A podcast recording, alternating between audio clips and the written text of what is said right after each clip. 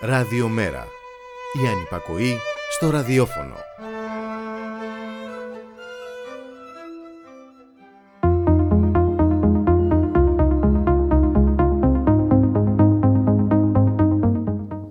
Εγκλήματα διαρκείας χωρίς τιμωρία από την κυβέρνηση του ανέμελου ταξιδιώτη και έχουν απομείνει τα SMS και νυχτερινή απογόρευση ως φιλοσική για τη δίθεν κυβερνητική ευθύνη.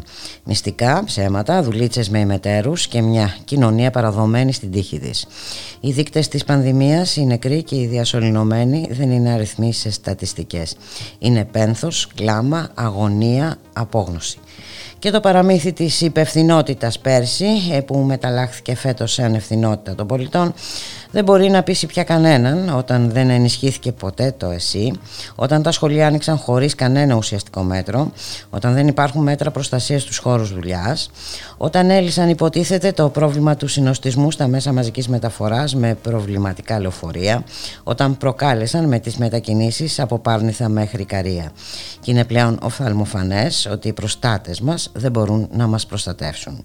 Απέναντι στην κυβερνητική κοινικότητα και αδιαφορία πρέπει να μπει η κοινωνική ενσυναίσθηση και αλληλεγγύη και η διεκδίκηση ουσιαστικών και στοχευμένων μέτρων.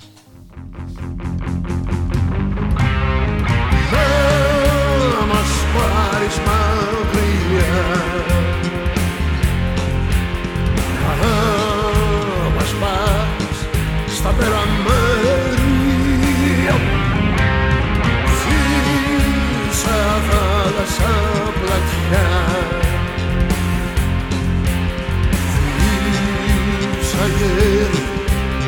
severi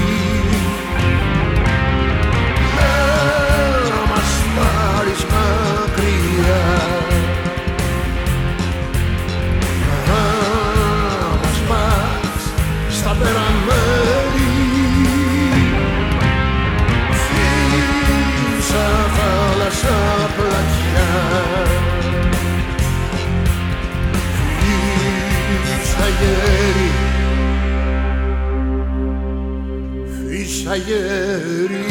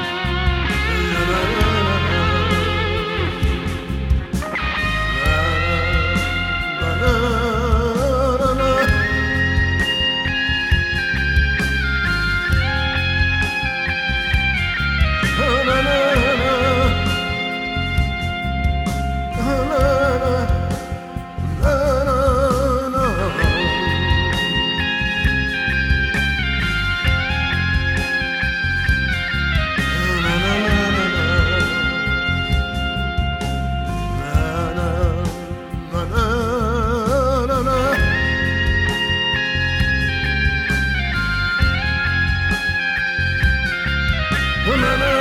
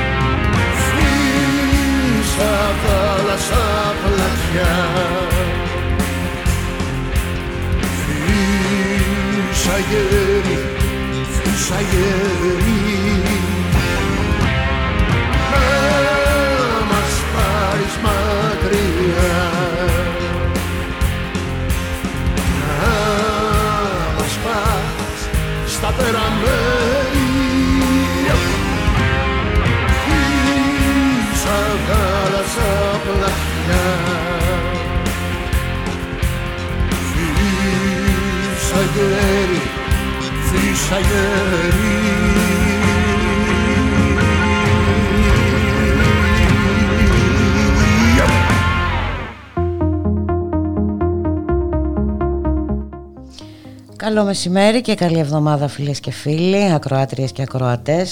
Ε, Δευτέρα σήμερα, 19 Απριλίου. Είστε συντονισμένοι στο radiomera.gr, το στίγμα της μέρας.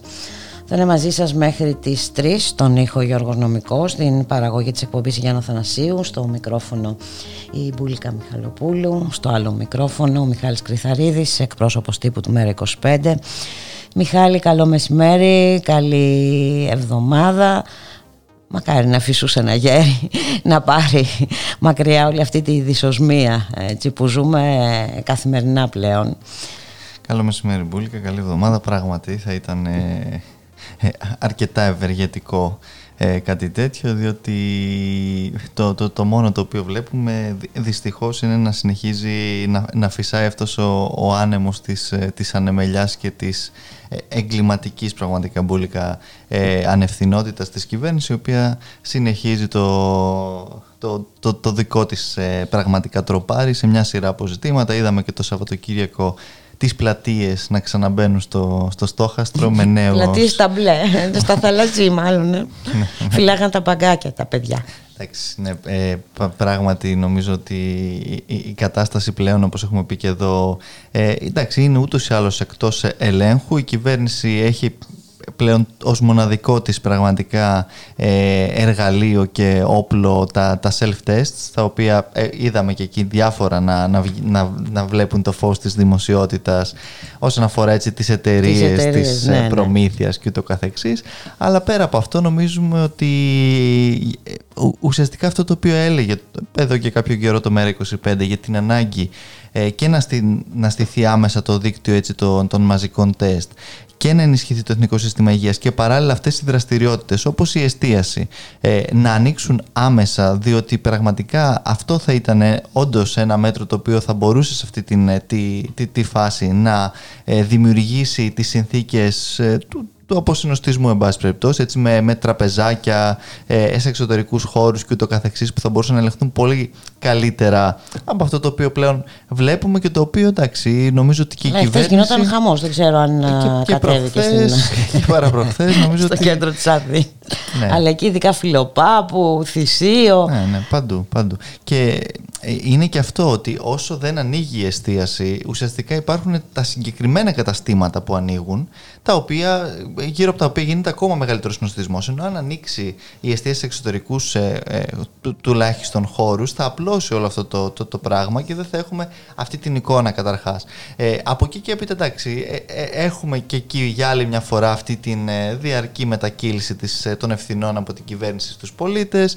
Τα μέσα ήδη επιδίδονται στο σε ρυθμούς ε, κορονοπάρτι και με όλα αυτά τα γνωστά ξέρουμε. Άντε πάλι. Ε, αφηγήματα βέβαια το πραγματικό κορονοπάρτι μπουλικα να πούμε ότι γίνεται στις προμήθειες και σε όλο αυτό το οποίο βλέπουμε από την πλευρά του, της κυβέρνησης και του, και του Μαξίμου τόσο όσον αφορά και τα self-test πλέον όπου και εκεί έχουμε ένα ε, σκάνδαλο όσον αφορά τη, ε, τις, ε, τα πρακτικά της Επιτροπής ε, των Λοιμοξιολόγων τα οποία διέρευσε ένα μέρος τους μέσα στο Σαββατοκύριακο. Ε, και απλά επιβεβαιώθηκε αυτό που λέμε καιρό τώρα. Έτσι, ότι τι, συμπαγόρευαν τις Επιτροπής τις αποφάσεις. Η, η εργαλειοποίηση, αυτή, εργαλειοποίηση την οποία πάρα πολύ καιρό τώρα έχουμε καταδείξει και γι' αυτό το λόγο επίσης καιρό τώρα ζητάμε να δοθούν επιτέλους επισήμως στη δημοσιότητα για να πάψει αυτό το, ε, το, το, το, παιχνίδι έτσι, των, των ευθυνών που παίζει η κυβέρνηση τόσο με τους πολίτες όσο ακόμα ε, και με την Επιτροπή την οποία από τη μία εργαλειοποιεί, από την άλλη της αποδίδει ε, τα μέτρα ή τη, τα, τα ανοίγματα και ούτω καθεξής. Είναι ένας φαύλος κύκλος μπουλικα και πραγματικά ο κόσμος έχει φτάσει στο, στο αμήν. Το ΕΣΥ βρίσκεται επίσης σε μια κατάσταση τραγική. Έχουμε το ένα ρεκόρ μετά το άλλο να σπάει με διασωληνωμένους, με ε, νεκρούς, έτσι, με κρούσματα και ούτω καθεξής. Και δεν βλέπουμε τίποτα ούτε στο ένα ε, σκέλος μπουλικα ούτε στο άλλο, δυστυχώς. Βλέπουμε αντιθέτως μία αιμονή στην ατομική ευθύνη, ε, μία αιμονή στο κάποιοι έτσι από όλη αυτή την ιστορία να συνεχίζουν να κερδίζουν, διότι δεν πρέπει να ξεχνάμε κάτι που ανέφερε πολύ εύστοχα και ο γραμματέας του ΜΕΡΑ25 στη συνεδρία Κεντρικής Επιτροπής το Σαββατοκύριακο, ότι κάποιοι, ένα μεγάλο μέρος από την κοινωνία και έξω από τον πληθυσμό, κερδίζει από αυτή την ιστορία, ακόμα και εν μέσω έτσι, mm-hmm. αυτής της της κατάστασης. Κάποιοι έχουν δει την κρίση αυτή ε, ως ευκαιρία. Η, η, η ταξική αυτή, ε, ο, ο ταξικός αυτός χαρακτήρας πραγματικά και αντιμετώπισης αλλά και της ίδιας της, ε, της πανδημίας, αυτό που λέγαμε και ως συνδημία, είναι εδώ όσο ποτέ άλλοτε μπουλικα και το βλέπουμε καθημερινά με τις αποφάσεις και τις πολιτικές ε, της κυβέρνησης. Κάποιοι ημέτεροι συνεχίζουν ε, να, να βγάζουν έτσι διάφορα από εταιρείες φαντάσματα οι οποίες τη μία μέρα είναι την άλλη δεν είναι, αλλά φροντίζουν να πάρουν την, το, το, το εκάστοτε, την εκάστοτε απευθείας ανάθεση και το καθεξής. Όλα αυτά συνεχίζουν δηλαδή να συμβαίνουν οι, οι δικαστικές και εισαγγελικές αρχές της χώρας είναι ε, ανύπαρκτες. Τα μέσα ενημέρωσης επίσης ξέρουμε πολύ καλά δυστυχώς τι δουλειά κάνουν. Οπότε τα όσα καταγγέλουμε καιρό τώρα ε, πολύ σπάνια βρίσκουν έτσι το, ε, το, το, το, δρόμο να ακουστούν ε, ευρύτερα από τα μέσα μαζικής εξαπάτησης και βρισκόμαστε σε αυτήν την κατάσταση μπουλικα μετά από τόσους μήνες lockdown, μετά από ένα χρόνο πανδημίας με, το, με την κατάσταση έτσι στα, στα ίδια και χειρότερα ε, και σε επιδημιολογικό πεδίο αλλά και σε μια σειρά από δραστηριότητες, στα μέσα μεταφοράς, στα σχολεία, σε χώρους εργασίας, σε όλα αυτά τα οποία από την πρώτη στιγμή λέγαμε. Και ο εμβολιασμός συνεχίζει επίσης τους ε, ρυθμούς του, οι οποίοι ε, και εξαιρετικά αργοί είναι και περιμένουμε και διάφορες αποφάσεις για την Johnson Johnson, για το ένα για το άλλο. Είναι, είναι όντως μια, όπως ε, έβαλες και το, το τραγούδι, ε, να, να μας πάρει μακριά δηλαδή. Δεν... Να μας πάρει μακριά, ε, γιατί εντάξει εδώ που η κυβέρνηση πορεύεται με την ε, λογική ε, όποιος κολλήσει κόλλησε, όποιος ζήσει έζησε Μιχάλη. Όποιος μπει σε μεθ μπήκε, έτσι. Διότι αυτή είναι η κατάσταση και την καταγγέλνουν καθημερινά οι γιατροί και οι νοσηλευτές μπουλικα και ε, γι' αυτό εντάξει είναι, ε, είναι ένα τεράστιο ζήτημα ότι ακόμα και αυτή τη στιγμή που, που, που συζητάμε με αυτή την κατάσταση, με αυτά τα νούμερα σε διασωλωμένου, δεν έχουν επιταχθεί ούτε καν ιδιωτικές κλινικές, οι μεγάλες ιδιωτικές κλινικές στην Αττική, στη Θεσσαλονίκη, στα μεγάλα αστικά κέντρα. Δηλαδή ε, είναι πραγματικά μια εγκληματική κατάσταση από κάθε πλευρά. Στο, στο μεταξύ ε, έρχονται πλέον και. Εγκληματική και, μόνο, και όχι μόνο για τους ασθενείς με COVID-19. Σαφώς. Όταν μετατρέπεις το μόνο νοσοκομείο στο Θριάσιο σε κλινική COVID. Και όλο το ΕΣΥ ουσιαστικά έχεις μετατρέψει. Όλο το ΕΣΥ. Αλλά μιλάμε το μοναδικό νοσοκομείο στην περιοχή. Ναι, σαφώς. Και, και, και, την ίδια στιγμή έτσι ε, ανοίγουν τα, τα σύνορα διάπλατα. Α, ναι, από σήμερα. Από, από σήμερα. σήμερα εξέδωσε νότα η Υπηρεσία Πολιτικής Αεροπορίας. Ε, επιτρέπεται λοιπόν η είσοδος χωρίς 7 ημέρη καραντίνα για πολίτες της Ευρωπαϊκής Ένωσης και 5 ναι, χωρών. Και 5 χωρών. Ε, συνεχίζουμε δηλαδή και εκεί στο ίδιο ε, με, με, με, με, πέρυσι ουσιαστικά παρά, τόσο, παρά αυτά τα οποία είπαμε και πολύ πρόσφατα και εμείς και πάλι ότι δεν γίνεται να υπάρξει καμία έλευση ε, τουριστών χωρίς διπλό τεστ 72 ώρων μοριακό και rapid κατά την είσοδο σε οποιαδήποτε έτσι, ε, είσοδο της, ε, της χώρας και όχι στα πράσινα πιστοποιητικά, τα πιστοποιητικά εμβολιασμού και το καθεξής της κυβέρνησης τα οποία μπουλικά να πούμε ότι εδώ τη, τη στιγμή που συζητάνε για το, ε, για το άνοιγμα, ας πούμε, για το Πάσχα και για τις ε, μετα, μετακινήσεις ε, ε, πέρα από τους από νομό σε νομό και το καθεξής, η ίδια η κυβέρνηση και η Επιτροπή και το καθεξής λέει ότι είναι παρακινδυνευμένο ακόμα και για αυτούς που έχουν εμβολιαστεί, ακόμα και αυτούς που θα κάνουν self-test, να, να γίνουν αυτές οι μετακινήσεις. Για να έρθουν οι τουρίστες, ωστόσο, δεν είναι παρακινδυνευμένο, έτσι. Είναι ή για να πάνε οι, οι μαθητές στα σχολεία που επίσης λέγαμε για τα self-test, ότι πρέπει να υπάρξει το δημόσιο δίκτυο με την εποπτεία. Και έχουν βρεθεί ε, αρκετοί ε, μαθητές. Και έχουν κλείσει και αρκετά είδη σχολεία. Ναι. Όπως και λέγαμε. Ότι, ότι με, από τη στιγμή που η κυβέρνηση προέβαινε σε ένα εκ νέου άνοιγμα μια από τα ίδια, χωρίς ε, την ε, μείωση του αριθμού των μαθητών ανατάξεις χωρίς ένα δημόσιο δίκτυο ε, μαζικών τεστ από το ΕΟΔΗ, από το ΕΣΥ, από την, από την ίδια την, ε, την πολιτεία, δεν μπορεί να υπάρξει ασφαλές άνοιγμα πραγματικά για τους μαθητές και τους εκπαιδευτικούς. Και θα, θα δούμε για άλλη μια φορά ε, την ίδια ιστορία την οποία βλέπουμε εδώ και ένα χρόνο πλέον pública. Και το κακό είναι το Σεπτέμβριο. Τέλος πάντων, ακόμα δεν πέρασε η άνοιξη, δεν φτάσαμε Καλά, στο καλοκαίρι. Κανονικά για το η κυβέρνηση θα έπρεπε να προετοιμάζεται. Διότι και πέρυσι, όταν τελείωσε το πρώτο κύμα ή εν πάση περιπτώσει τελείωνε, ε, ρωτούσαμε επιμόνως την, ε, την κυβέρνηση και είχε καταθέσει τότε και ε, ε, ερώτηση, επίκαιρη ερώτηση στον Πρωθυπουργό Γραμματέας του, του κόμματος για το τι κάνει η κυβέρνηση για να προετοιμαστεί για το δεύτερο τότε κύμα.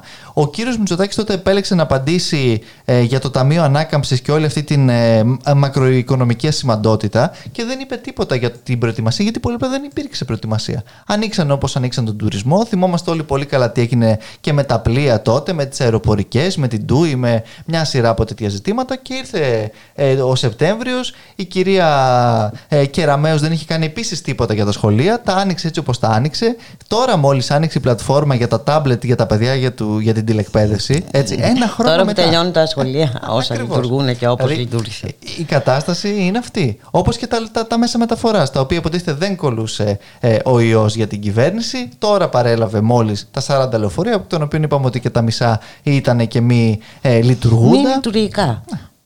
Εντάξει. Και τη στιγμή κιόλας που πάλι και η σύμβαση αυτή για μίσθωση ούτε καν για αγορά ήταν και κάτι της παρακάτω από την αγορά των συγκεκριμένων λεωφορείων, τα οποία είναι και μεταχειρισμένα και ούτω καθεξής.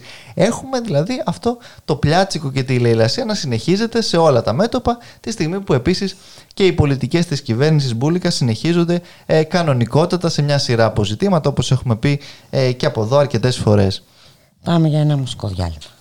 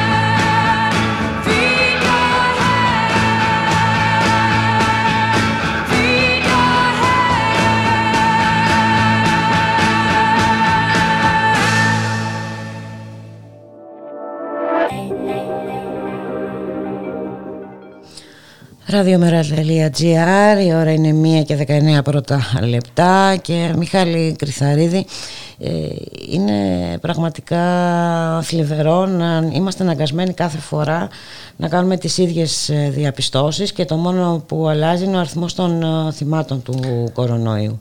Πράγματι έτσι ακριβώς είναι. Δυστυχώς αυτή η κατάσταση ε, παραμένει πάρα πολύ ε, τραγική και δραματική και όντως το μόνο που αλλάζει πλέον καθημερινά και στο οποίο δεν δίνεται καν αυτή η ιδέουσα αν θέλεις ε, σημασία και αξία που δινόταν τουλάχιστον στην αρχή είναι ο, ο τραγικός αυτός αριθμός των, ε, των νεκρών και των, των θυμάτων τα οποία έχουν ξεπεράσει τις ε, 9.000 νομίζω σίγουρα είναι Είναι 9.642 τα ναι, θύματα. είναι, είναι, είναι το, το τρομακτικό πραγματικά. Ε, στο, για αυτό το, το, το πλαίσιο και για άλλα αρκετά να, να πω ότι συζητήθη, συζητήσαμε και το Σαββατοκυριακό της στη συνεδρία της Κεντρικής Επιτροπής όπου τέθηκε σε μεγάλο βαθμό και το ζήτημα της ε, πανευρωπαϊκής ε, πολιτικής για, την, ε, για τη δημόσια υγεία, της ανύπαρκτης δηλαδή ουσιαστικά πανευρωπαϊκής πολιτικής για τη δημόσια υγεία, αλλά αυτό το οποίο θα έπρεπε και πρέπει να γίνει όπως και να έχει ε, απευθείας από την με χρηματοδότηση της, ε, της Ευρωπαϊκής Ένωσης για να υπάρξουν ουσιαστικά δημόσια έτσι, να, να υπάρξουν δημόσια συστήματα υγείας στην Ευρωπαϊκή Ένωση ε, σε μια αντιστροφή όλης αυτής της ε, ζωφερής πραγματικότητας την οποία βιώσαμε ε, και βιώναμε και τα προηγούμενα χρόνια με την αποψήλωση ουσιαστικά των εθνικών συστημάτων υγείας και στη χώρα μας αλλά και σε άλλα κράτη βεβαίως ε, μέλη της, ε, της Ευρωπαϊκής Ένωσης. Ε, και πε- πε- πέρα από αυτό έτσι υπήρξε και μία ε, απόφαση ουσιαστικά για την ε, διεξαγωγή του, του συνεδρίου μας ούτως ώστε να γίνει το, το διαρκές ε, συνέδριο ε, 4, ε, 5 και 6 Ιουνίου ε, για, τα, για τις προγραμματικές θέσεις ε, του κόμματος και στη συνέχεια να γίνει και ένα δεύτερο μέρος τον Νοέμβριο το οποίο θα γίνει για το καταστατικό ε, και την μακρόπνοη ας πούμε, πολιτική στρατηγική για πιο στρατηγικής έτσι, σημασίας ε, ζητήματα Υπήρξαν και το τοποθετήσεις και από τον συντονιστή της Κεντρικής Επιτροπής και από το γραμματέα ε, του κόμματος. Συζητήθηκε και το, το νομοσχέδιο για τα εργασιακά επίσης του, του κυρίου Χατζηδάκη, ε, το οποίο ο Γιάννης Βαρουφάκης χαρακτήρισε ως την επαναφορά του δόγματος του ΣΟΚ, το οποίο έτσι έρχεται και επανέρχεται. Ε, και ε, α- ανέφερε κιόλας, έτσι, α- α- αναφερθήκαμε στο ότι πρέπει να υπάρξουν και νέες διεκδικήσεις σε όλα αυτά τα ζητήματα αλλά παράλληλα βεβαίως να συνταχθούμε με τοπικά στην, στην κατοχήρωση των, ε, των κεκτημένων τα οποία ούτως ή άλλως για μια σειρά από λόγους και παραβιάζονται και δεν εφαρμόζονται και με την αποψήλωση της επιθεώρησης εργασίας και με την ε, έτσι, καταστρατήγηση και την ανυπαρξία ουσιαστικά σε μεγάλο βαθμό των συλλογικών συμβάσεων εργασίας και ούτω καθεξής αλλά και σε μια σειρά από άλλα ζητήματα όπως το ότι Την ίδια ώρα που οι εργαζόμενοι είναι ανοχήρωτοι, ε, έτσι και, και, και σε αυτή την, τη φάση ειδικά βεβαίως, όσοι. και αναφέρουμε βέβαια στο νέο τραγικό εργατικό δυστύχημα ε, την περασμένη εβδομάδα στην Κοζάνη. Ναι, ναι. Ε, το οποίο έρχεται να προσθεθεί έτσι μετά και τους εναερίτες ε, στην, ε, στην Εύβοια και φαίνεται ακριβώς ε, μπουλικα το τι γίνεται με αυτούς τους ε, εργαζόμενους Εργολάβους. που, που δουλεύουν ακριβώς Σε σε αυτές τις εργολαβικές εργολαβικές εταιρείες ε, που εντάξει κα- φαίνεται με, με κάθε τρόπο ότι δεν υπάρχουν έτσι, με- μέτρα προστασίας Ε, εδώ βέβαια δεν υπάρχουν και όχι απλώς στις εργολαβικές ούτε καν στα, ακόμα και στις δημόσιες ας πούμε στις λεγόμενες ΔΕΚΟ δεν τηρούνται τα μέσα προστασίας για τους εργαζόμενους και όταν έχει αποψηλωθεί ακριβώς όλος ο, ο έλεγχος της πολιτείας απέναντι στην εργοδοτική αυθαιρεσία είναι δεδομένο ότι αυτά τα φαινόμενα ε, εντείνονται και, και συνεχίζονται. Γι' αυτόν ακριβώς το λόγο πρέπει ε, καταρχάς να παλέψουμε έτσι όλοι μαζί μιας που έρχεται και η εργατική πρωτομαγιά την οποία ε, θα, θα δούμε πώς ακριβώς και πότε θα γιορτάσουμε λόγω και της ε, φετινής ιδιαίτερης ε, συνθήκης που είναι Μεγάλο Σάββατο νομίζω. Ε, γιατί πράγματι πρέπει να δούμε το, το τι πρέπει να γίνει έτσι για να παλέψουμε για τα είδη κεκτημένα διότι δεν είναι αυτονόητα δυστυχώς ιδίως στις μέρες μας και με την τηλεργασία και με όλα αυτά τα οποία βιώνουν οι εργαζόμενοι ε, με τον κορονοϊό και το καθεξής αλλά και παραπέρα ε, για το τι πρέπει έτσι να, να, να βάλουμε πλέον στο τραπέζι των συζητήσεων ενδεχομένως για λιγότερη εργασία, για καλύτερες δουλειές, ε, έτσι, για έναν αξιοπρεπή μισθό για όλους και ούτω καθεξής. Ε, ζη- Ζητήματα αυτονόητα κανονικά ε, σε μια Όχι πια. ευνομούμενη πολιτεία, αλλά πλέον πράγματι δεν υπάρχει τίποτα τέτοιο, δεν υπάρχει πλήρη απασχόληση, δεν υπάρχει ασφάλιση, δεν, υπάρχει, δεν υπάρχουν μια σειρά από ζητήματα τα οποία ε, εντάθηκαν βεβαίως όλα αυτά τα, τα χρόνια της ε, δεκαετούς ε, κρίσης και με, ευκαι- με την ευκαιρία έτσι, της, ε, της πανδημίας όπως λέγαμε και πριν που πάρα πολλοί την έχουν αδράξει ε, από την ε, αντίπερα όχθη ε, έχουν γίνει ακόμα χειρότερες οι συνθήκες μπουλικα. Και βέβαια θα περίμενε κανείς ότι σε αυτές τις συνθήκες θα γινόταν ε, ε, σε επίπεδο της Ευρώπης εννοώ τώρα θα γινόταν έστω μια, μια συζήτηση να ξαναδούμε ε, τα πράγματα και φυσικά με το Εθνικό Σύστημα Υγείας και με μια σειρά άλλων ζητημάτων. Βλέπουμε όμως ότι δεν. Εντάξει, η αλήθεια είναι πως με τις υπάρχουσες συνθήκες η Ευρώπη θεωρεί το, το ζήτημα της ε, δημόσιας υγείας ως, κα- ως ένα ζήτημα το οποίο, για το οποίο καν δεν πρέπει να υπάρχει μια κοινή ε, πολιτική και στρατηγική. Οπότε είναι πάρα πολλά τα, τα, τα κενά και ε, έτσι, η- η- ο, ο, ο τρόπος που λειτουργεί η Ευρώπη και σε αυτό το ζήτημα ε, εξαιρετικά όχι απλώς ε, ελληματικός αλλά εντάξει το είδαμε και με μια σειρά από ζητήματα και με τα εμβόλια νομίζω ότι ήταν πάρα πολύ Ε, και ακόμα χαρακτηριστικό. γίνεται αυτό το Και παιχνίδι. ακόμα γίνεται βεβαίως. δεν Ακόμα έχει ακούμε τελειώσει. με, με τις εταιρείες τις φαρμακευτικές διάφορα πότε θα καθυστερήσουν, Ναι. πότε... Θυμόμαστε αρχικά τι είχε γίνει με τις μάσκες. Έχουν γίνει πάρα πολλά βέβαια. Δεν είναι ε, αμεληταία καθόλου. Αλλά ακ, ακριβώς για αυτό το λόγο πρέπει να θέσουμε έτσι τι- τις, ε, τις βάσεις για την επόμενη μέρα διότι ε, Βλέπουμε ότι δεν υπάρχει καν προβληματισμό στην Ευρώπη. Α, α, ακριβώς. Ή, ή- υπάρχει απλώς ένα, ένα πλιάτσικο το οποίο ξαναλέω γίνεται σε όλα αυτά τα επίπεδα και σε αυτό με τη διαπλοκή των Βρυξελών και στα ζητήματα των εμβολίων και των μασκών πριν και το καθεξής και δεν βλέπουμε ακριβώς κα- καμία τέτοια ουσιαστική και πραγματική συζήτηση για, το, για την πρωτοβάθμια ε, φροντίδα υγείας για όλα αυτά τα ζητήματα τα οποία θα έπρεπε πραγματικά να απασχολήσουν την, ε, την Ευρωπαϊκή Ένωση αλλά Βεβαίως αυτά δεν έχουν κέρδη για την, ε, για, για, τους, ε, για την ολιγαρχία δίχως σύνορα και ως εκ τούτου δεν είναι στο τραπέζι των συζητήσεων ε, μπουλικά. Ή όταν βρίσκουν πάνω σε αυτά κέρδη, όπως βλέπουμε εδώ πέρα με τα self-test, τότε αρχίζουν και αναζωπυρώνονται διάφορες συζητήσεις τέτοιες και βλέπουμε και τα, τα αποτελέσματα δυστυχώς και σε αυτό το πεδίο. Και εδώ στην Κέρκυρα θεώρησαν καλό να θρηνήσουν. Κάνανε τελετή για το, για το θάνατο του Φιλίππου. Και, Ε, η- και η ΕΡΤ έκανε ζωντανή μετάδοση ναι, έτσι όλης αν είναι της, δυνατόν. ε, Η Άρτη έκανε ζωντανή μετάδοση για, να- για την κηδεία ε, και από την άλλη ε, θέλει να έχει τον πρώτο λόγο και στα τραγούδια ακόμα που παίζονται σε εκπομπές Ναι, εδώ. ε, εντάξει. Έχ- δηλαδή, Έχουμε φτάσει πλέον σε, σε συνθήκες ε, ε, εντάξει, π- πραγματικά πλή, πλήρους ε, έτσι, α- ανελευθερίας. Ε, α- αναφέρεσαι σε αυτό το... το, το Στη τραγούδι διαμαρτυρία για το τραγούδι του Σπύρου Γραμμένου. Ναι, ναι, εντά- στο που παίχτηκε ουσιαστικά, που το τραγούδισε σε μια εκπομπή της, ε, της ΕΡΤ και υπήρξαν αντιδράσεις από βουλευτές της Νέας Δημοκρατίας διότι το τραγούδι αναφερόταν σε ένα κουκουλοφόρο και ούτω καθεξής και Της Ελλάς. και ίσως γι' αυτό θύχτηκε ο κύριος, ε, ε, ε, ο κύριος Πλεύρης νομίζω και ο κύριος ε, Μα- Μαρκόπουλο. Ναι, ναι, δεν- Αλλά για το Χρήστο Παπά που αγνοείται, ε, ναι, δεν είναι. Εκεί, έχει εκεί δεν χρειάζεται να διαβεβαιώσει ο- ψάξουμε τίποτα. Ούτως ή άλλως έχει διαβεβαιώσει ο Υπουργός Προστασίας. Ούτε να εγκαλέσουμε τον Μιχάλη Χρυσοχοίδη γιατί δεν έχει συλληφθεί από τον περασμένο Οκτώβριο. Ναι, ναι. Ο- Είναι, Θα συλληφθεί κάποτε. είναι σαν, το, σαν τις υποσχέσεις που έδωσε ο κύριος Χρυσοχοίδης τώρα με, τον, ε, με, με τη δολοφονία του, του Γιώργου του Καραϊβάζου που είπε ότι η Ελλάς για άλλη μια φορά όπως κάνει πάντα θα, θα βρει σύντομα πα- ε, τα, τα άχιστα ας πούμε τους, ε, τους ενόχους. Ενώ έχουμε ακριβώς ε, ε, το, το, το Χρήστο Παπά ακόμα να, να περιδιαβαίνει εντός ή εκτός συνόρων δεν γνωρίζει καν ε, κανείς ε, που έχοντας περάσει πλέον σχεδόν ένας χρόνος από την, ε, ε, από την απόφαση έτσι, την καταδικαστική τον Οκτώβριο. Τον Οκτώβριο. Ε, ε, εντάξει, εν πάση περιπτώσει κάτι λιγότερο, αλλά έχει περάσει πλέον πάρα Είναι πολύς το- καιρό για την, για την δραστηριότητα της, ε, της Ελλάς, οπότε προφανώς ίσως γι' αυτό θύχτηκαν ε, οι κυβερνητικοί βουλευτές με τον ε, κουκλοφόρο του, του Σπύρου του Γραμμένου, διότι δεν, δεν, δεν μπορεί, θίγεται η, η δημόσια τηλεόραση με τέτοια και- και αντίστη- αντίστροφα έτσι βάλανε το ολιμερείς να, να βλέπουμε την, την κηδεία του, του Φιλίππου σε ζωντανή σύνδεση. Τι να πούμε. Ναι, δεν, δεν έχουμε λόγια μπουλίκα πραγματικά πλέον να, να περιγράψουμε όλη αυτή την κατάσταση. Είναι μια δι, δυστοπία. Δεν είναι και ανοιχτά τα θέατρα. έτσι. Να δούμε καμιά επιθεώρηση να γελάσουμε Ναι. τουλάχιστον. Τα θέατρα, οι χώροι πολιτισμού γενικότερα, τη στιγμή που τα, τα πρακτορία του ΟΠΑΠ έτσι, έχουν ανοίξει διάπλατα τις πόρτες τους για ε, τους, ε, τους πολίτες να πάνε να βέβαια. καταθέσουν το, τον οβολό τους. Ε, και έχεις δει τι γίνεται σε πρακτορία του ΟΠΑΠ; Έχω δει, έχω Με δει, γι' αυτό κόσμο. το λέω.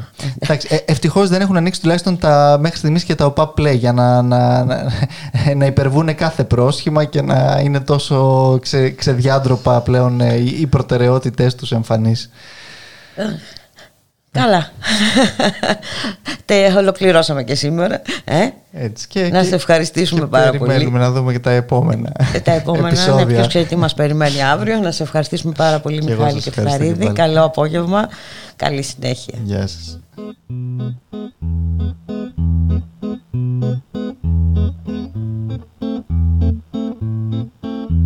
Μαμά, μπαμπά, είμαι κουκούλοφόρος Μαμά, μπαμπά, είμαι κακό παιδί. Μαμά, μπαμπά, στη τσάντα έχω μπουκάλια.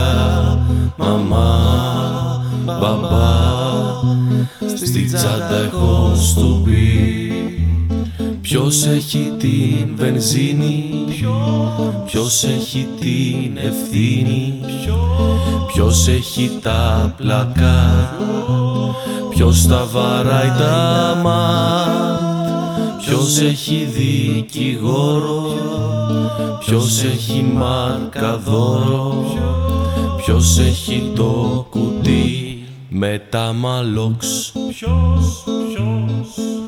Μαμά, μπαμπά, μην τους δικαιολογείτε. Μαμά, μπαμπά, δεν τα σπάσα εγώ. Μαμά, μπαμπά, τα σπάσαν ασφαλείτε. Μαμά, μπαμπά, τον δέντρο εκάψα εγώ. Ήπιαμε χημικά Σπάσαμε μπατσικά Μπήκαμε στο στενό Πήραμε το μέτρο Τους ρίξαμε αυγά. Πέτρες πολύ μπογιά Μα κρατάγαν ασπίδες. Στα μουνιά Μαμά, μπαμπά, είμαι κουκούλοφόρος Κουκούλοφόρος Μαμά, μπαμπά, είμαι κακό παιδί. Τι παιδί. Μαμά, μπαμπά, τις τραπεζές βαρούσα. Βαρούσα Μαμά, μπαμπά, τις έβριζες κι εσύ.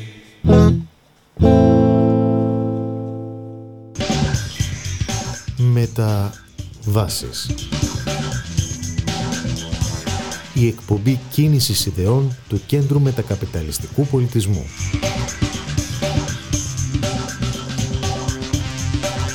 Κάθε Τετάρτη από τις 4 έως τις 5 και μισή το απόγευμα από το Ράδιο Μέρα.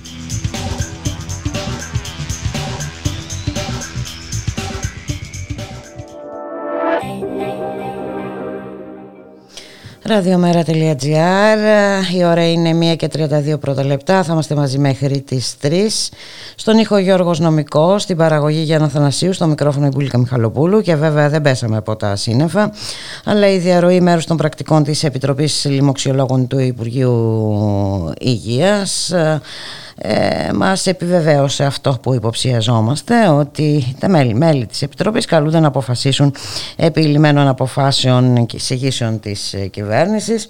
Τα ντοκουμέντα έφερε στο φως η εφημερίδα Δημοκρατία. Να καλωσορίσουμε τον συνάδελφο Νίκο Μερτζάνη, αρχισυντάκτη του πολιτικού στην ε, εφημερίδα. Καλό μεσημέρι Νίκο. Καλό μεσημέρι, να είστε καλά. Λοιπόν, ε, αυτό έγινε βέβαια ε, η διαρροή μέσω μιας ε, π- πολίτηδος που προσέφυγε στο ΣΤΕ κατά των υπουργικών αποφάσεων Ναι, που αφορούσαν τα μέτρα για την λοιπόν, Εκκλησία. Ακριβώς, ακριβώς. Ε, διαρροή. Ε, κυνηγούσαμε αυτό το χρυσοδισκοπότηρο, το ψάχναν όλοι και όλα τα κόμματα. Ψάχναμε καταρχήν να βρούμε αν υπάρχει. Γιατί θυμάστε, μας διαβεβαίωναν όλες οι πλευρές ότι δεν υπάρχουν αυτά τα πρακτικά, δεν κρατούνται πρακτικά, γιατί δεν είναι εύκολο και λοιπά και λοιπά. Και λοιπά. Ε, υπάρχουν κρατικά, ε, πρακτικά έτσι. Κρατούνται λοιπόν. Ε, οι αποδείξεις των συνεδριάσεων της Επιστροπή των Δημοξιολόγων κρατούνται και αποδεικνύουν αυτό που είπε προηγουμένως, ότι η κυβέρνηση χρησιμοποιεί την επιτροπή αυτή ως άλοθη για να περάσει όποιο μέτρο θέλει και όπως θέλει. Μάλιστα. Μία πιστή προσέφυγε στο Συμβούλιο της Επικρατείας, ο δικηγόρος της ετήθηκε τα πρακτικά της Επιτροπής και ό του θαύματος.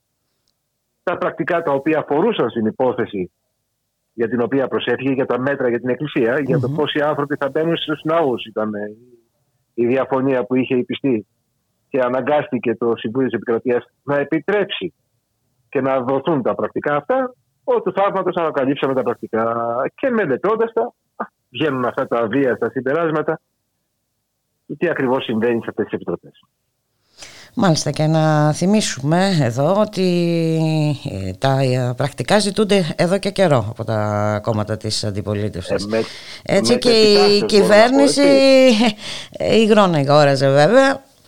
Ε, προφανώς Όχι, για απλώς να... δεν αγόραζε. ε, ο κ. Χοντζαμάλης την τελευταία φορά που απάντησε, που απάντησε στη Βουλή, είπε ότι τα πρακτικά δεν δίνονται για να προστατευτούν οι, ε, Ναι, να επιστήμονες. προστατευτούν οι επιστήμονες. οι επιστήμονες. Προς- Ε, προφανώς, ε, προφανώς λοιπόν, η της προστασία κυβέρνησης. αφορούσε την κυβέρνηση. Έτσι. Ακριβώς, ακριβώς, ακριβώς.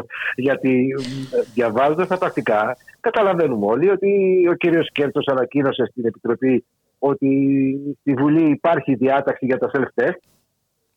Τους τα επέβαλε προφανώς.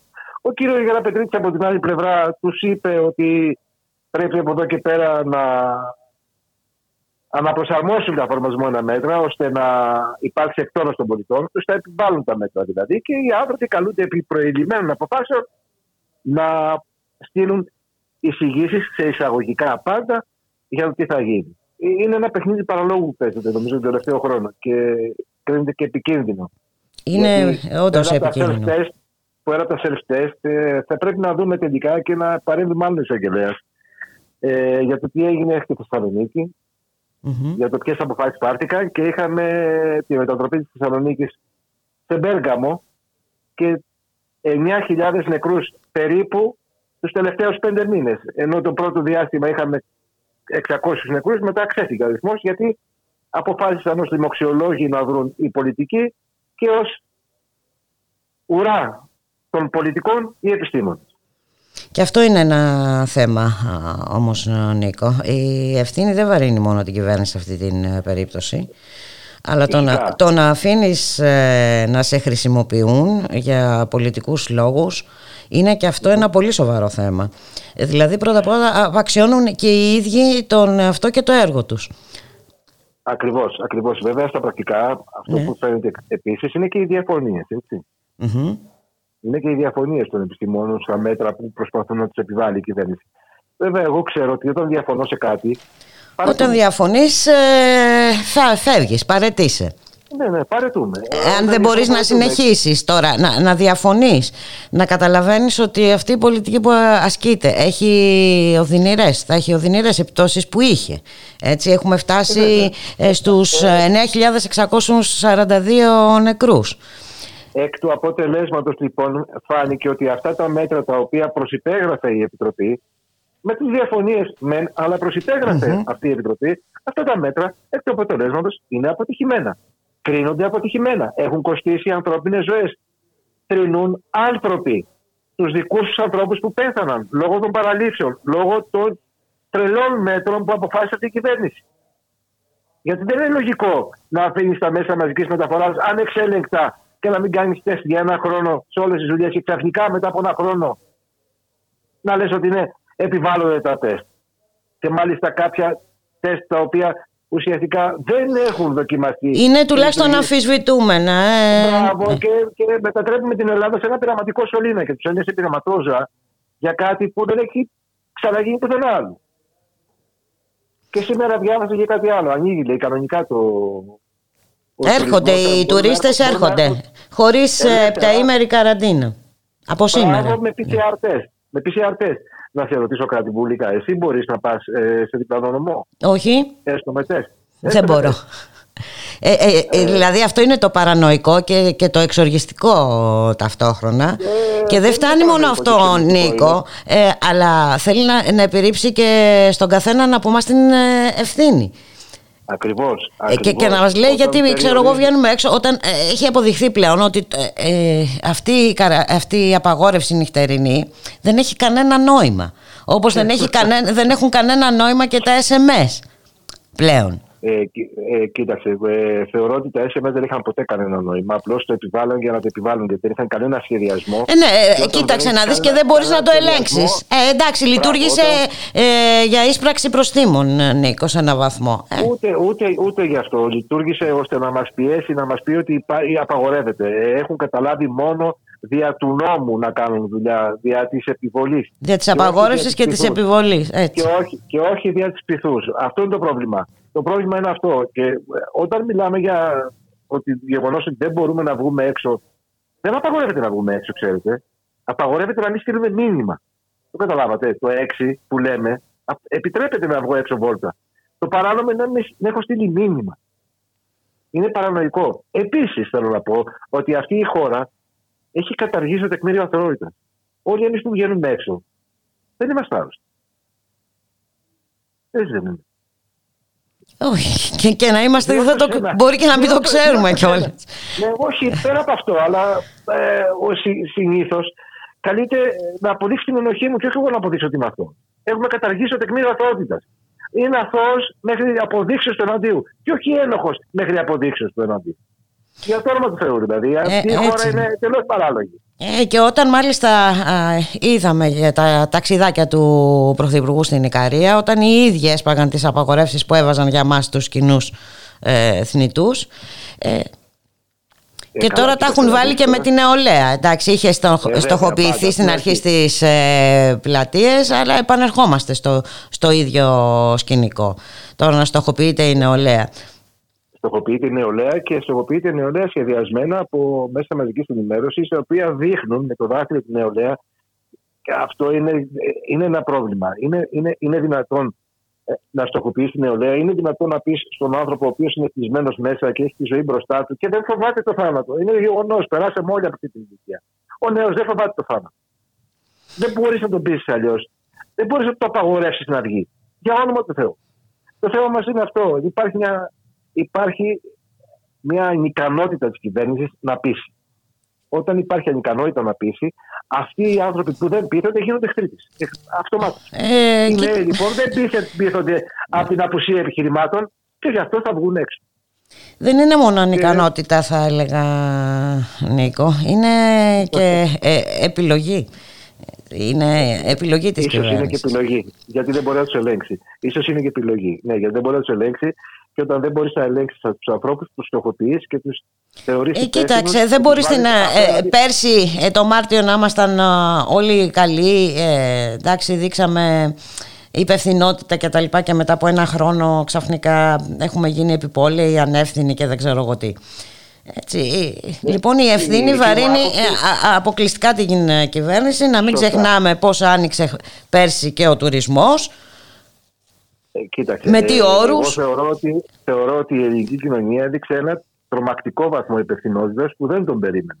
Ειλικρινά σου μιλάω και ακόμη, ακόμη θεωρώ ότι η ελληνική κοινωνία έχει τεράστιο βαθμό υπευθυνότητας, πολύ μεγαλύτερο από των ανευθύνων άρχ- αρχόντων που μας κυβερνούν. Πολύ μεγαλύτερο βαθμό υπευθυνότητας.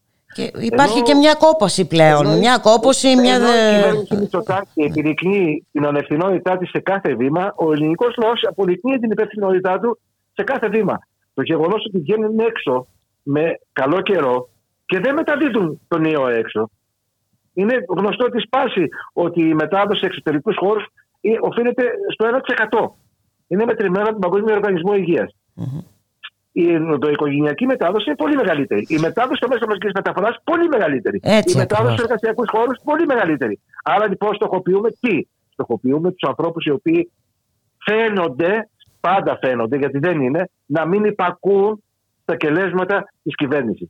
Και δια των παπαγάλων της κυβέρνησης του στοχοποιεί.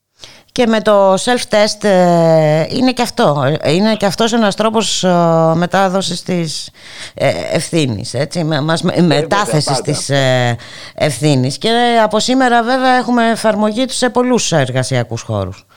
Ε, Θέλω να σας πω κάτι που δεν έχει γίνει ευρέως γνωστό. Όταν ε, ο υφυπουργός τουρισμού εδώ, ο κ. Θεοχάρης, πήγε στη Σερβία, η σερβική κυβέρνηση είπε βεβαίως εμείς θα βοηθήσουμε τους ε, Σέρβους να, να κάνουν τουρισμό, να μπορέσουν να βγουν έξω. Και τι θα, πώς θα τους βοηθήσει; Θα τους δίνουμε δωρεάν PCR τεστ. Όχι self-test. Θα τους κάνουν δωρεάν μοριακά τεστ ώστε να μπορέσουν να ταξιδέψουν να θέλουν. Εδώ εμείς ούτε αυτό δεν κάνουμε. Αυτοί οι άνθρωποι εκεί κρατάνε ένα επιδημιολογικό χάρτη, βλέπουν, έχουν μια επιδημιολογική επιτήρηση. Ενώ εμείς εδώ έχουμε να αποφέσει τα πάντα στην ευθύνη του πολίτη. Η, η πολιτεία ως ανεύθυνη δεν γνωρίζει το παραμικρό. Και το θέμα είναι τι γίνεται. Πώς, θα το, πώς μπορεί να το μπαλώσει αυτό επικοινωνιακά η κυβέρνηση γιατί στο μόνο που μας έχει συνηθίσει είναι στους ε, τακτικισμούς τους επικοινωνιακούς.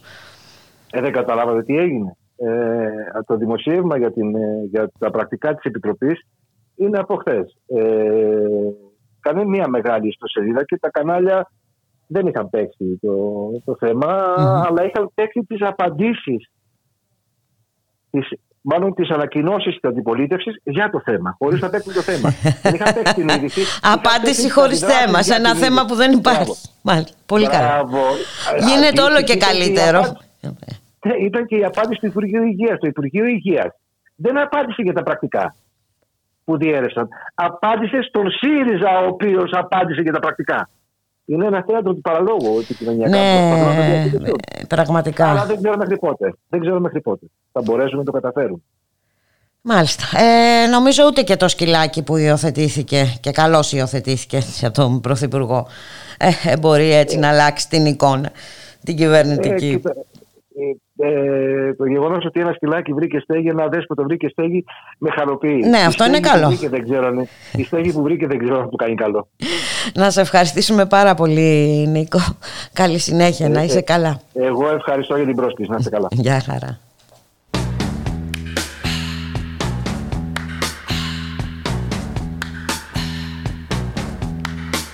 It's the time of the season when love runs high. In this time, give it to me easy and let me try with pleasured hands to take you in the sun to promised lands to show you everyone.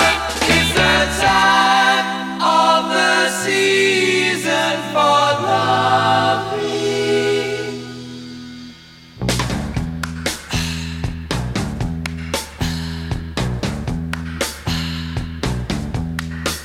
What's your name? Who's your daddy? Who's your daddy? He rich. Is he rich like me? Has he taken any time? Anytime to show to show you what you need to live. Tell it to me slowly. Tell you why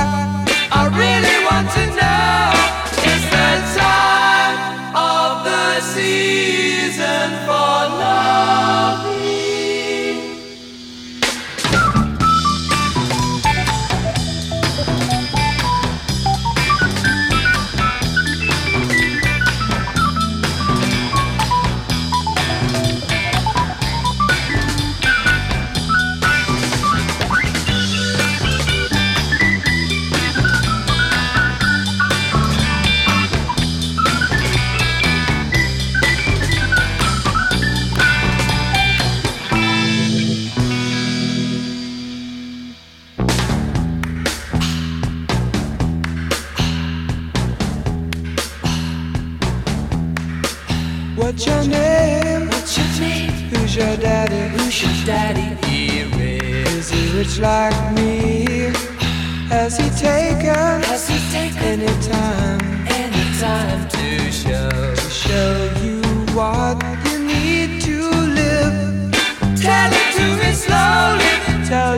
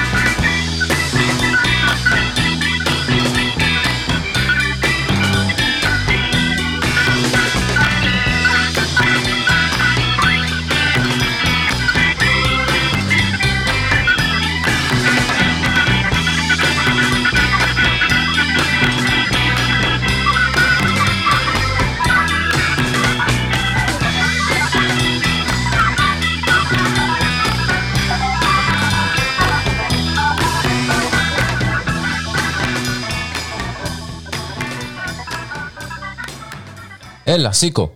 Να πάμε πού; Έχουμε εκπομπή. Αυτή η εκπομπή θα είναι αλλιώς. Την 3η 20 Απριλίου, στην εκπομπή Μετά την απαγόρευση, καλεσμένος ο γραμματέας του Μέρα 25, Γιάννης Βαρουφάκης, για μια συζήτηση εφόλης της ύλης. Μετά την απαγόρευση, την 3η 20 Απριλίου στις 10 το βράδυ.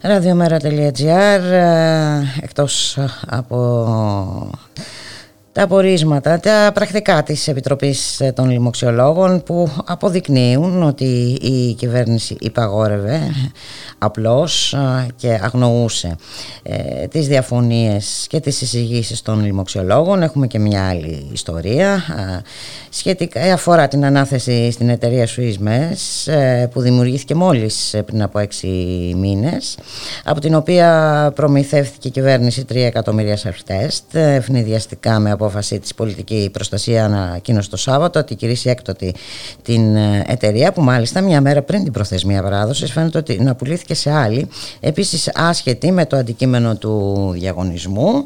Οι δουλίτσες ε, γίνονται με διάφορους ε, τρόπους. Ε, οι εργαζόμενοι α, ε, εξακολουθούν να αγνοούνται από την κυβέρνηση. Τα μέτρα προστασίας τους ελλειπεί σε όλους τους χώρους δουλειάς και σίγουρα ε, δεν είναι κακιά ε, η ώρα ε, για τον ε, τραγικό θάνατο δύο ακόμη ε, εργαζομένων στον ατμοηλεκτρικό σταθμό του Αγίου Δημητρίου στην Κοζάνη. Να καλωσορίσουμε τον κύριο Στέφανο Πράσο, πρώην πρόεδρο του Συνδικάτου Εργαζομένων στην Ενέργεια, Εργατική Αλληλεγγύη και Περιφερειακό Σύμβουλο Δυτικής Μακεδονίας. Καλό μεσημέρι κύριε Πράσο. Καλημέρα σας, καλημέρα και στους ακροατές σας. Ε, πολλά, πολλά δυστυχήματα το τελευταίο διάστημα ε, κύριε ε, Ναι. Πράσο και σήμερα αν δεν κάνω λάθος υπάρχει και στάση τρίωρη στάση εργασίας ως τις ε, 3 Ναι, ναι. ε, που έχουν προκηρύξει οι εργατοτεχνίτες και εργαζόμενοι στην ενέργεια στην Ναι, Κοζάνη. ναι. Στον Άγιο Δημήτριο, ναι. Μμμ. Υπάρχει αυτό και δυστυχώς α, τρινήσαμε δύο νέους ανθρώπους οι οποίοι σκοτώθηκαν μάλιστα με τραγικό τρόπο πέφτοντας από τα 80 μέτρα και κουματιάστηκαν και καταλαβαίνετε ότι ε, είναι ένα ζήτημα που την περιοχή εδώ την ε, απασχολεί πάρα πολλά χρόνια από τότε που άρχισαν τα έργα και την TVE. Έχουν πάνω από 120 θανατηφόρα εργατικά ατυχήματα τα τελευταία 50 χρόνια, γιατί έχουμε κι άλλα νωρίτερα. Ε, δυστυχώς απαιτούμε να πάρθουν τα μέτρα ασφάλειας. Δεν παίρνονται όπως φαίνεται. Βασικά από τις ε, εργολαβίες, από εργολάβους δηλαδή που παίρνουν εργολαβίες από τη ΔΕΗ ή από άλλες εταιρείες. Είναι τα μέτρα ασφαλείας ατονούν και οι άνθρωποι σκοτώνονται. Και βέβαια πότε είχαμε και στην Εύβοια, πρόσφατο είναι και αυτό στην Είχαμε Εύβοια. άλλα, ναι, άλλα είχαμε άλλους ε, δύο ανθρώπους εκεί πέρα που σκοτώθηκαν από ρεύμα. Άλλο τραγικό πράγμα δηλαδή, να αφήνουν να πάει ο άνθρωπος να δουλέψει σε 20.000 βολτ υποτάση. Αυτά απαγορεύονται. Αυτά ε, νομίζω ότι όχι η ΔΕΗ τα έχει λιμένα, δεν τα έχει και η ΔΕΗ λιμένα. Αλλά οι, α, τέτοιες κοντράδες δεν θα τις έφτιαχνε η ΔΕΗ. Να στείλει ανθρώπους δηλαδή να δουλέψουν υποτάση. Και γενικότερα Αυτό, υπάρχει αυτό το θέμα- ε, δείχνει μια αδιαφορία, ε, έτσι, μια αδιαφορία για την ε, ζωή και την ε, ανθρώπινη ασφάλεια ζωή. των ε, εργαζομένων. για την ανθρώπινη ζωή γενικότερα. Υπάρχει μια διαφορία, διότι ο άνθρωπος δεν κοστίζει και πολλά τελικά. Ένα, η εταιρεία ένα στεφάνι καταθέτει στον άνθρωπο που σκοτώθηκε, τον εργαζόμενό της και θα βρει έναν άλλον.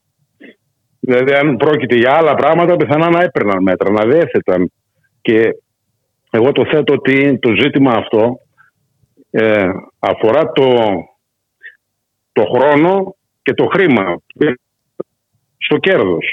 Χρόνος δηλαδή που θα δαπανηθεί, που χρειάζεται για να γίνει μια εργασία, άμα πάρεις όλα τα ενδεικνυόμενα μέτρα πιθανά αυτός ο χρόνος θα μεγαλώσει, λιγότερα κέρδη Μάλιστα. και το χρήμα που αφορά τα μέσα με τα οποία γίνεται αυτή η εργασία. Δηλαδή, εδώ πέρα ήταν ένα καλάθι, το οποίο άλλοι λένε ότι ήταν πιστοποιημένο ή δεν ήταν. Λίγο ρόλο παίζει και αυτό. Το θέμα είναι ότι κρυμόταν σε κάποια σειρματόσχηνα τα οποία κόπηκαν και σκοτώθηκαν άνθρωποι. Αυτό η τεχνολογία, όχι μόνο αυτό και για, για τα άλλα τα ατυχήματα και για άλλες περιπτώσεις, η τεχνολογία σημερινή διαθέτει και άλλα μέσα. Αρκεί να βάλουν χρήμα, δηλαδή να πάρουν γερανούς, πόσοι πυροσβεστικοί δεν κρέμεται στη σειρματόσχηνα να πάει να σβήσει μια φωτιά σε μεγάλα ύψη. Υπάρχουν δηλαδή τα μέσα τα οποία δεν τα χρησιμοποιούν διότι χρειάζονται χρήμα πάλι. Μάλιστα, χρειάζονται Καταλήγει χρήμα σε για την λιγότερα αγορά κέρδη τους ή και περισσότερα βέβαια κέρδη. αυτό που είπατε και για το, και για το χρόνο. Χρόνος και χρήμα που και τα δύο καταλήγουν σε λιγότερα ή περισσότερα κέρδη για τον εργοδότη. Ε, μετά υπάρχουν και άλλα ζητήματα βέβαια που αφορούν και την νομοθεσία. Ας πούμε, δεν μπορεί ο τεχνικός ασφαλείας που θα έπρεπε να κάνει παρατηρήσεις, να, να είναι ε, εργαζόμενος στον εργοδότη, να πληρώνεται από τον εργοδότη και να εξαρτάται από τον εργοδότη. Άρα φαντάζομαι δεν μπορεί να κάνει αυτά που θα ήθελε και ο ίδιος να προτείνει, να τους πει όχι, stop, δεν θα γίνει αυτή η δουλειά, θα σκοτωθούν άνθρωποι. Οπότε τονούν τα μέτρα. Δηλαδή αυτό είναι και θέμα νομοθεσίας. Η νομοθεσία σε αυτό το ζήτημα πρέπει να αλλάξει.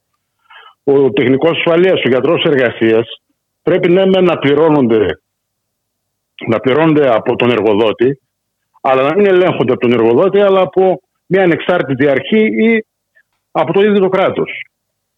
Μια ανεξάρτητη αρχή, ας πούμε, θα δω ό,τι καλύτερο. Όπως είναι ο συνήγορος του πολίτη, πρέπει να γίνει με τεχνικούς ασφάλεια, με γιατρούς εργασίας κτλ.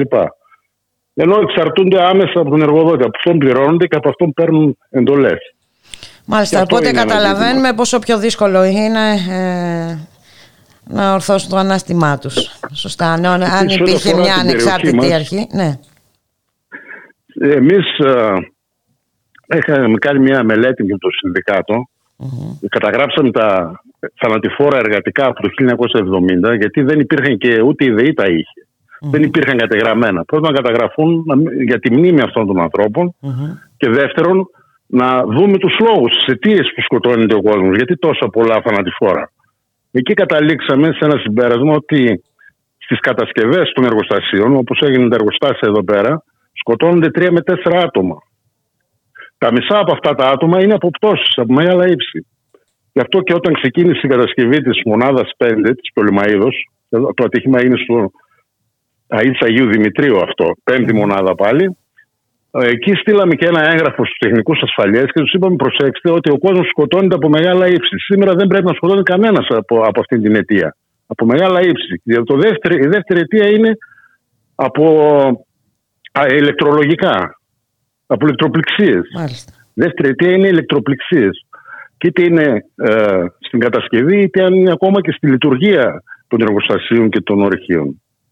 Όμως, δυστυχώς, ευτυχώς δεν έγινε στην πέμπτη μονάδα της Πολυμέρας κανένα ατύχημα. Έχει δύο χρόνια τώρα που δουλεύει, δεν έγινε κανένα και έγινε σε μια κατασκευή ε, μονάδας αποθείωσης που γίνεται εκεί στην πέμπτη μονάδα του ΑΕΣ Αγίου Δημητρίου. Μονάδα αποθείωσης που πρέπει να πούμε και αυτό ότι θα δουλέψει 1,5 με 2 χρόνια. Δηλαδή είναι μια μεγάλη επένδυση 80 εκατομμυρίων για να, για να παρακρατεί το ε, διοξίδιο του θείου και οξύδια του αζότου, είναι αυτή η μονάδα. Όμως δεν έχει και μέλλον δηλαδή. Ε, Με βάση τις ε, αποφάσεις του Μητσοτάκη αυτά θα κλείσουν το 23. Μάλιστα. Το 2023. Δηλαδή γίνεται μια μεγάλη επένδυση. Σκοτώνονται οι άνθρωποι για να γίνει τι, να πάει σε- για δύο χρόνια, ας του έκλειναν και νωρίτερα. Και βέβαια να πούμε ότι το Σωματείο τονίζει ότι στο εργοτάξιο το συγκεκριμένο υπάρχει και εντατικοποίηση της εργασίας ε, με 12 ώρα λόγω έλλειψης προσωπικού. Παντού γίνεται αυτό. Και, ναι, και στην πέμπτη μονάδα δουλεύουν α, 12 ώρα. Και δεν είναι μόνο αυτό, είναι και η εντατικοποίηση δεν αφορά μόνο τις ώρες εργασίας, είναι και ο τρόπος α, που εργάζονται. Αυτά που ανέφερα πριν δηλαδή έχουν σχέση με την εντα- εντατικοποίηση.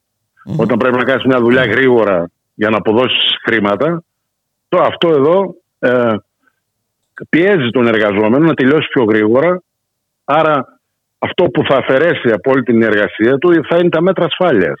Γιατί αλλιώς δεν συμπιέζεται ο χρόνος. Μόνο από εκεί μπορεί να συμπιεστεί. Μάλιστα. Ε, αυτό όμως ε, δεν μπορεί να περάσει έτσι, ε, κύριε Πράσο.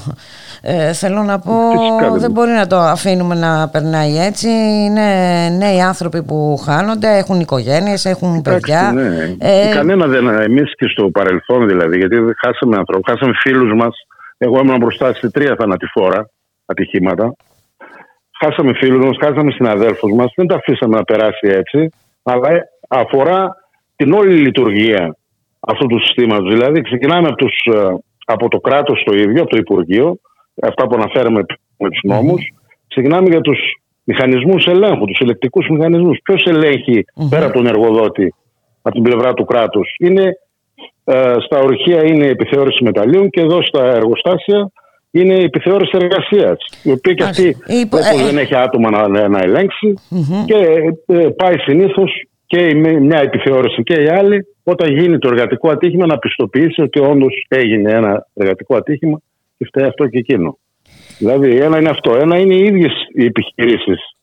Πώ οργανώνουν και έχουν μηχανισμούς να το παρακολουθούν αυτό. Πέρα από έναν τεχνικό ασφαλείας ο οποίος υπογράφει. Δηλαδή, η ΔΕΗ έχει, μια, ε, έχει έναν τομέα που ασχολείται με την ασφάλεια. Όσο ασχολείται. Δεν είμαστε ευχαριστημένοι από τη ΔΕΗ, για να μην παρεξηγηθούμε καθόλου, διότι έχουν ασχοληθεί πολλοί άνθρωποι μέσα στη ΔΕΗ που δεν δούλευαν και σε εργολάβους, που δούλευαν και μόνιμοι. Και γενικότερα δηλαδή υπάρχει ε, ένα σύστημα ολόκληρο που αφορά τα εργατικά ατυχήματα, που αφορά και την, ε, τη λειτουργία όχι μόνο του κράτους των ελεκτικών μηχανισμών, αλλά και των ίδιων των συνδικάτων. Τα συνδικάτα, ας πούμε, παίζουν το ρόλο που θα έπρεπε να παίζουν. Υπάρχουν επιτροπές υγιεινής και ασφάλειας, υποχρεωτικά με νόμο, σε κάθε μονάδα ε, που έχει πάνω από 50 εργαζόμενους. Αυτές λειτουργούν, δεν λειτουργούν. Πουθενά δεν λειτουργεί η Επιτροπή Υγιεινής και Ασφάλειας. Και εκεί πάνε υπογράφουν ένα ατύχημα μετά το ατύχημα. Δηλαδή δεν είναι τόσο απλό, είναι ένα σύμπλεγμα. Είναι ένα ολόκληρο. πλέγμα. Είναι οι διαπλοκές με την εργοδοσία, γιατί και τα συνδικάτα έχουν διαπλοκές με την εργοδοσία και κάνουν τα στραβά μάτια. Δεν βαριέσαι, άστο να γίνει αυτό έτσι, άστο να γίνει το άλλο έτσι. Όταν έρχεται το μοιραίο, μετά λέμε όλοι ότι θα, κάτι θα κάνουμε μετά. Όμως δεν κάναμε ή κάναμε ελάχιστα από όσα απαιτούνταν. Και αυτό αφορά όλους. Και τα α, αστικά, ας το πούμε, συνδικάτα και τα ταξικά συνδικάτα. Τα οποία κάνουν κάτι περισσότερο σίγουρα, δεν κάνουν όμως και αυτά όσο, όσα θα έπρεπε να κάνουν σε ένα ζήτημα που αφορά ζωές ανθρώπων. Ε, και το περισσότερο που θα μπορούσαν να κάνουν είναι να πιέζουν. Ε, κύριε Πράσο, γιατί ε, εντάξει δεν είναι... Ναι. ε, να πιέσουν να ενισχυθεί και το σώμα επιθεώρησης εργασίας ε, το οποίο έχει ατονίσει δεν το βλέπουμε μόνο σε αυτή την περίπτωση το βλέπουμε παντού σε όλους τους εργασιακούς ε, χώρους Ε, Ναι. ε, δεν τηρούνται Είναι σχεδόν μέτρα ανύπαρκτοι οι ασφαλείας σε ελεκτικοί μεγάλους μηχανισμοί, δεν υπάρχει. εργασιακούς χώρους και ούτω καθεξής δηλαδή, Οι ελεκτικοί μηχανισμοί είναι σχεδόν ανύπαρκτοι. Τα συνδικάτα ε, δεν είναι στα καλύτερά τους. Να το πω λίγο πιο κομψά. Δεν είναι στα Ναι. καλύτερά τους. Δεν παίζουν αυτόν τον ρόλο που θα έπρεπε να παίξουν. Δεν παίζουν τον ρόλο τους οι επιτροπές υγιεινής ασφάλειας κτλ. Μάλιστα. Γενικά από πάνω μέχρι κάτω το σύστημα μπάζει και την πληρώνει στο τέλος ένας αθώος άνθρωπος, ο οποίος πήγε να βγάλει ένα μεροκάματο, έφυγε το πρωί από το σπίτι του όμορφα και ωραία και γύρισε σε κομμάτια μέσα στη- στην κάσα. Μάλιστα.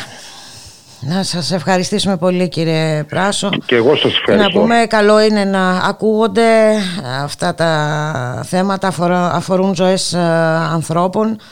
Ε, κάποιοι θρηνούν, ε, κάποιοι για, την, α, για τις απώλειες και, και το κυριότερο είναι ε, ε, να μην αφήνουμε να, να μην αποκτά καμιά αξία, να μην έχει καμιά αξία πλέον η ανθρώπινη ζωή. Αυτό είναι ακριβώς αυτό. Και γίνεται εδώ, λέμε καμιά φορά, γίνεται και το ατύχημα αυτό εδώ, ο θάνατος, γίνεται ρουτίνα. Ε, σκοτώθηκε ένας ακόμα. Εντάξει, σκοτώθηκε ένας Ε, ακόμα. να μην το συνηθίσουμε Ένας και αυτό. άνθρωπος είναι ένας Αυτό άνθρωπος, ακριβώς. μια Δεν πρέπει να οικογένεια. συνηθίσουμε και αυτό, όπως δεν πρέπει να συνηθίζουμε και το να Και το ακούμε άλλο. ε, εντάξει, για την αύξηση των νεκρών καθημερινά λόγω του κορονοϊού. Να σας ευχαριστήσω Ναι. πάρα πολύ. Να είστε καλά. Και εγώ σας ευχαριστώ. Γεια σας. σας. Καλό απόγευμα.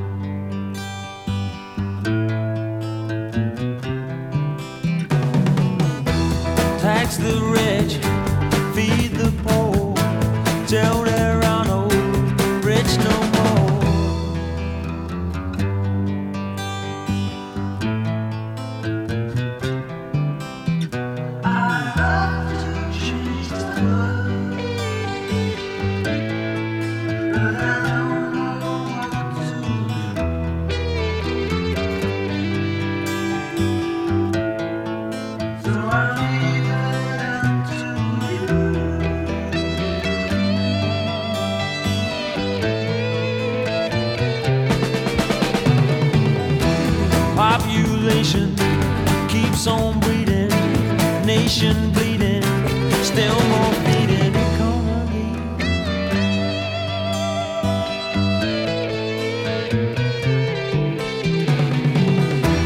Life is funny, skies are sunny,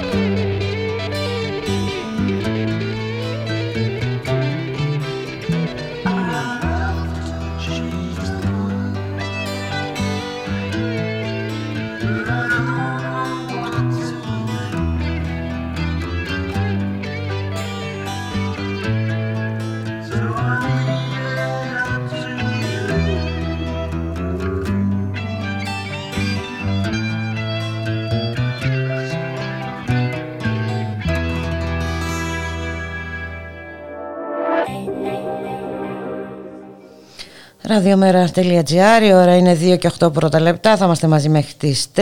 ε, Στον ήχο Γιώργος Νομικός, στην παραγωγή Γιάννα Θανασίου, στο μικρόφωνο η Μπουλίκα Μιχαλοπούλου και είχαμε μια καλή είδηση μέσα στα τόσα άσχημα που συμβαίνουν καθημερινά. Ε, έχουμε προσωρινή διαταγή για επαναπρόσληψη τεσσάρων ε, εργαζομένων, τεσσάρων καθαριστριών στο Υπουργείο Οικονομικών. Να καλωσορίσουμε την κυρία Γεωργία Παρλαπάνου. Καλό μεσημέρι κυρία Παρλαπάνου. Να είστε καλά και σε εσάς. Ε, έχετε ε, μια πρωτινίκη, ε; Μια πρωτινίκη είναι και αυτή. Ναι. Ε, δεν είναι μόνο να, συμπληρω- να διορθώσω κάτι. Ναι. Έχουν γίνει δύο δικάσει, με δύο προσωρινές. Α. Η μία είναι για τέσσερα άτομα και η άλλη είναι για 46. Α, πολύ ωραία. Ακόμα καλύτερα. Έγινε μία στις 14 του μήνα και το άλλο στις 15. Α, πάρα πολύ ωραία. Οπότε Ωραία. ε, ε, 50 μια πρώτη- γυναίκες πε- επιστρέφουν στις θέσεις τους, Ναι, ναι, ναι. στη ναι, ναι. δουλειά Με τους. προσωρινές διαταγές, μάλιστα, ναι. Είναι μια πρώτη δικαίωση για μας μετά από τόσο μεγάλο αγώνα. Ε, βέβαια δεν σταματάει εκεί, ούτε. Ε, Πώς θα το πω, είναι η λύση όλο αυτό. Απλά πρέπει να γίνει ε, ώστε να εκδικαστούν τα ασφαλιστικά, οι δικάσιμοι των ασφαλιστικών, για να δούμε τη συνέχεια. Όμως αυτό που εμείς στην πραγματικότητα ζητάμε είναι, επειδή και από τις δικαστικές αποφάσεις φαίνεται ότι έχουμε πάλι για διαρκή ανάγκη η θέση αυτή ε, μας ανήκει στην πραγματικότητα μετά από τόσα χρόνια, 18 χρόνια σε αριθμό. Μμμ. Ε, περιμένουμε ε, να δούμε και ζητάμε την οριστική λύση του θέματος. Αυτό είναι το ε, μόνιμο αίτημά μας. Και μάλιστα όπως ε, δήλωσε ο κύριος Περπατάρης, ο συνήγορος, Ναι, ναι, ναι, μάλιστα. σε ερώτηση του Προέδρου των Πρωτοδικών που δίκασε την υπόθεση, ε, αν Ναι. καλύπτονται τώρα οι ανάγκες καθαριότητας του Υπουργείου Οικονομικών, εκπρόσωπος του Δημοσίου δεν έδωσε πιστικές απαντήσεις. Ούτε και προσκόμισε Ναι, όχι. σχετικά αποδεικτικά έβρα- Σχετικά. έγγραφα. Δεν μπόρεσε Ναι, να ναι. αποδείξει δηλαδή, αν τώρα ε, Ότι χωρίς υπάρχει. εσάς καλύπτονται οι ανάγκες καθαριότητας. Όχι, όχι, δεν καλύπτονται. Είναι σίγουρο αυτό, δεν καλύπτονται. Για το Υπουργείο Οικονομικών, το έχουμε πει και το ξαναλέμε, έχει μεγάλη ανάγκη από άτομα ε, καθαριότητας. Και ειδικά ένα παραπάνω τώρα εν μέσω πανδημίας. Χρειαζόμαστε πάρα πολλά άτομα, έχει πάρα, πάρα πολλά κενά. Έχει πάρα δηλαδή, πολλά δεν κενά. είμαστε περιττοί. Σίγουρα. Ναι, δεν είμαστε περιττοί. Ε, Αυτό. Εντάξει, δεν είναι μόνο ότι δεν είσαστε περιττοί, αλλά δεν μπορεί και ένας α, άνθρωπος που εργάζεται τόσα χρόνια να πετάγεται στον Ναι, δρόμο ναι. για να γίνει Ακριβώς. τι. Για να γίνει τι, για να Έτσι. δουλέψουν Έτσι με ακριβώς. εργολαβίες, ε, ε, καθαριότητα. Ακριβώς. Ακριβώς. Και εκτός αυτού, ε, φανταστείτε ότι πριν 18 χρόνια είμαστε όλοι πάνω από 50-55 και κάποιες είναι πριν τη σύνταξη. Εγώ ρωτάω εσάς, πού θα πάμε εμείς αυτή την ηλικία για οποιαδήποτε δουλειά, ποιος θα μας πάρει πλέον, ενώ μας χρησιμοποίησε το δημόσιο 18 ολόκληρα χρόνια. Στην ίδια θέση, τα ίδια άτομα επί σειρά ετών. Και μετά τις ευρωπαϊκές αποφάσεις που βγήκαν, πιστεύω ότι γνωρίζετε, στην Ε, ουσία θεωρούμε μμμ. σαρού του χρόνου. Μάλιστα, Μας είναι, υπάρχει διαρκή ανάγκη. ανοίγει, ανοίγει ο δρόμος για μονιμοποίηση των συμβασιούχων. Σε αυτή την απόφαση αναφέρεστε, έτσι, του Ευρωπαϊκού Ακριβώς, Δικαστηρίου. ακριβώς. Ναι, ναι, ναι, ναι, ναι. Η οποία ε, συν όλα τα υπόλοιπα που υπάρχουν ε, είναι και αυτό. Και, οι πρωτοδικ- και αυτές οι προσωρινές διαταγές που αποφάσισαν ότι αυτοί οι άνθρωποι ε, ε, πρέπει να γυρίσουν τη δουλειά τους ε, για το λόγο ότι είναι πάγια και διεργή ανάγκη. Μμμ. Ε, και ότι αυτή η θέση ε, δεν μπορεί να, διω- ε, να μας πετάνε στον δρόμο ε, γενικώς μετά από τόσα πολλά χρόνια. Δεν γίνεται αυτό το πράγμα. Δεν είναι ε, δίκαιο. Εμείς αυτό που ζητάμε είναι το δίκαιο μας. Και στην ουσία την οριστική λύση του θέματος. Νομίζω ότι αυτό είναι το αναφέρετο δικαίωμά μας πλέον. Ε, Μετά από βέβαια, τόσα είναι, χρόνια. το έχετε κατακτήσει μετά από τόσα χρόνια δουλειάς. Ε, κυρία Εργασίας, Παρλαπάνου και είναι, είναι ένα σωρό ζητήματα όπως ε, είπατε κι εσείς ε, δεν είναι δυνατόν Ναι. να πετάς στο δρόμο γυναίκες ε, που έχουν φτάσει σε μια ηλικία έτσι που Ακριβώς. βρίσκονται Ένα πριν ε, παραπάνω. είναι ένα σκαλοπάτι σύνταξη. πριν την ε, σύνταξη Σύνταξη. Ακριβώς. Και να φανταστείτε ότι ε, δουλεύουμε, παίρνουμε το βασικό, έτσι, ούτε τα πολλά χρήματα και ε, ούτε κόστος μεγάλο υπάρχει. Ε, και η θέση ε, δεν υπάρχει. είσαστε και Είναι golden θέμα boy ναι, βούλησης. ναι.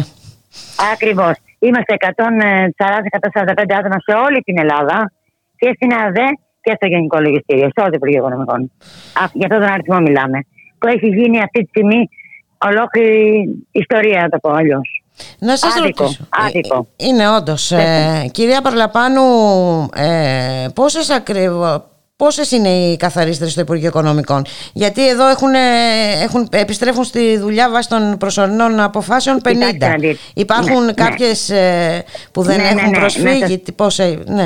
Όχι, έχουν προσφύγει. Απλά ε, ας πούμε του Γενικού Λογιστηρίου δεν έχει οριστεί η δικά μας ακόμα. Α, μάλιστα. Είναι και από εκεί. Καταλάβατε, πάμε κομμάτι σε κομμάτι να το πω αλλιώς. Α, κατάλαβα, σταδιακά. Καταλάβατε, Ναι, ναι. δεν πήγαινε το Ε, όλοι μαζί. φαντάζομαι- Ναι.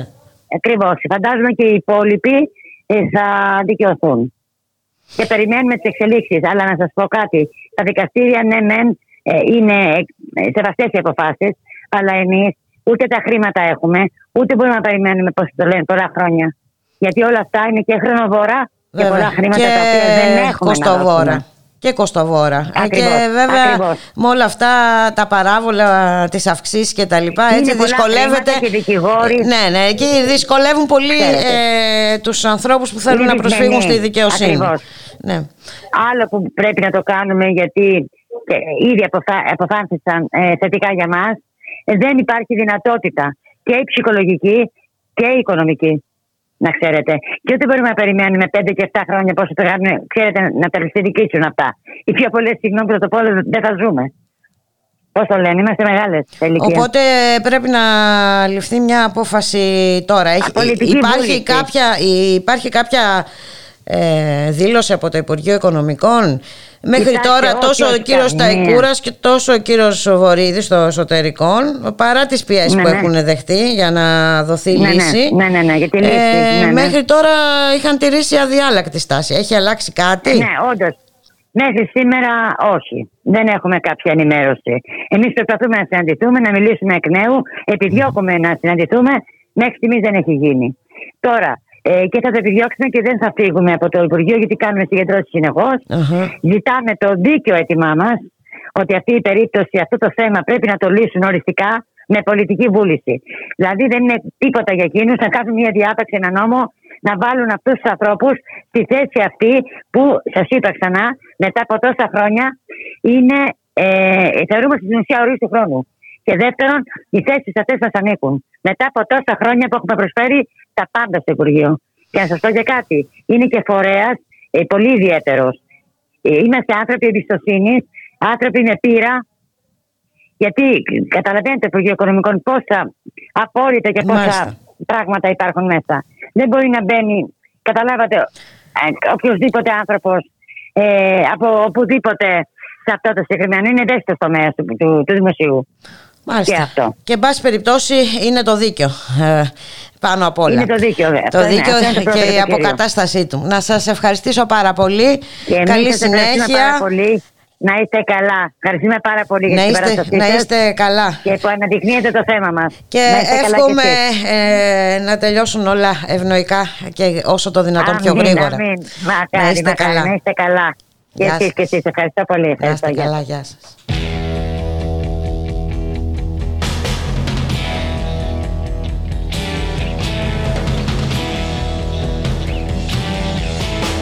I know you deceived me, now here's a surprise.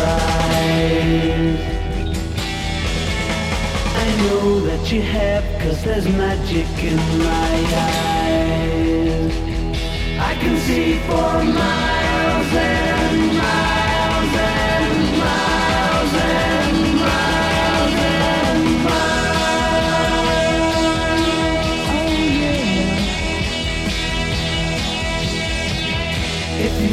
that I don't know about the little tricks you play. And never see you when deliberately you put things in my way. Well here's a poke at you, you're gonna choke on it too. You're gonna lose that smile because all the while. I can see for miles and miles. I can see for miles and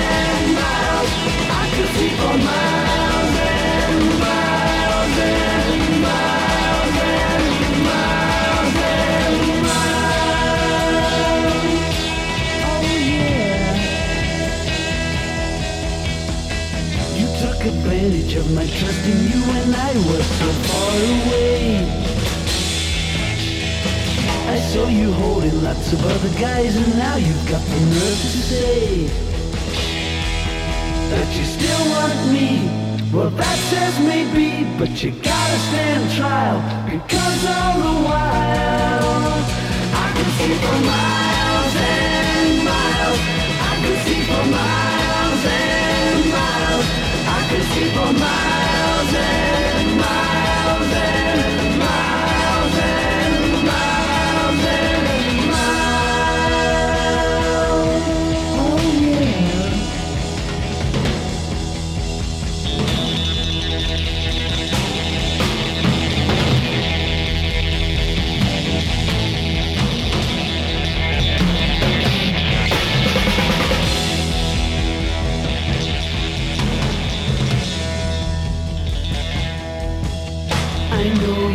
me, now here's a surprise.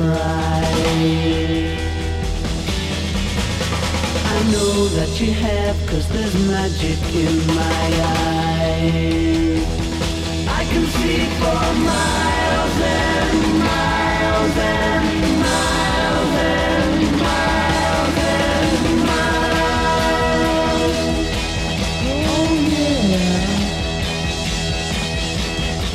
The Eiffel Tower and the Taj Mahal might see on clear days. You thought that I would need a crystal ball to see you right through the haze. Well, there's a poke at you, you're gonna choke on it too. You're gonna need that smile because all the while I can see for miles and miles. I can see for miles gazebo.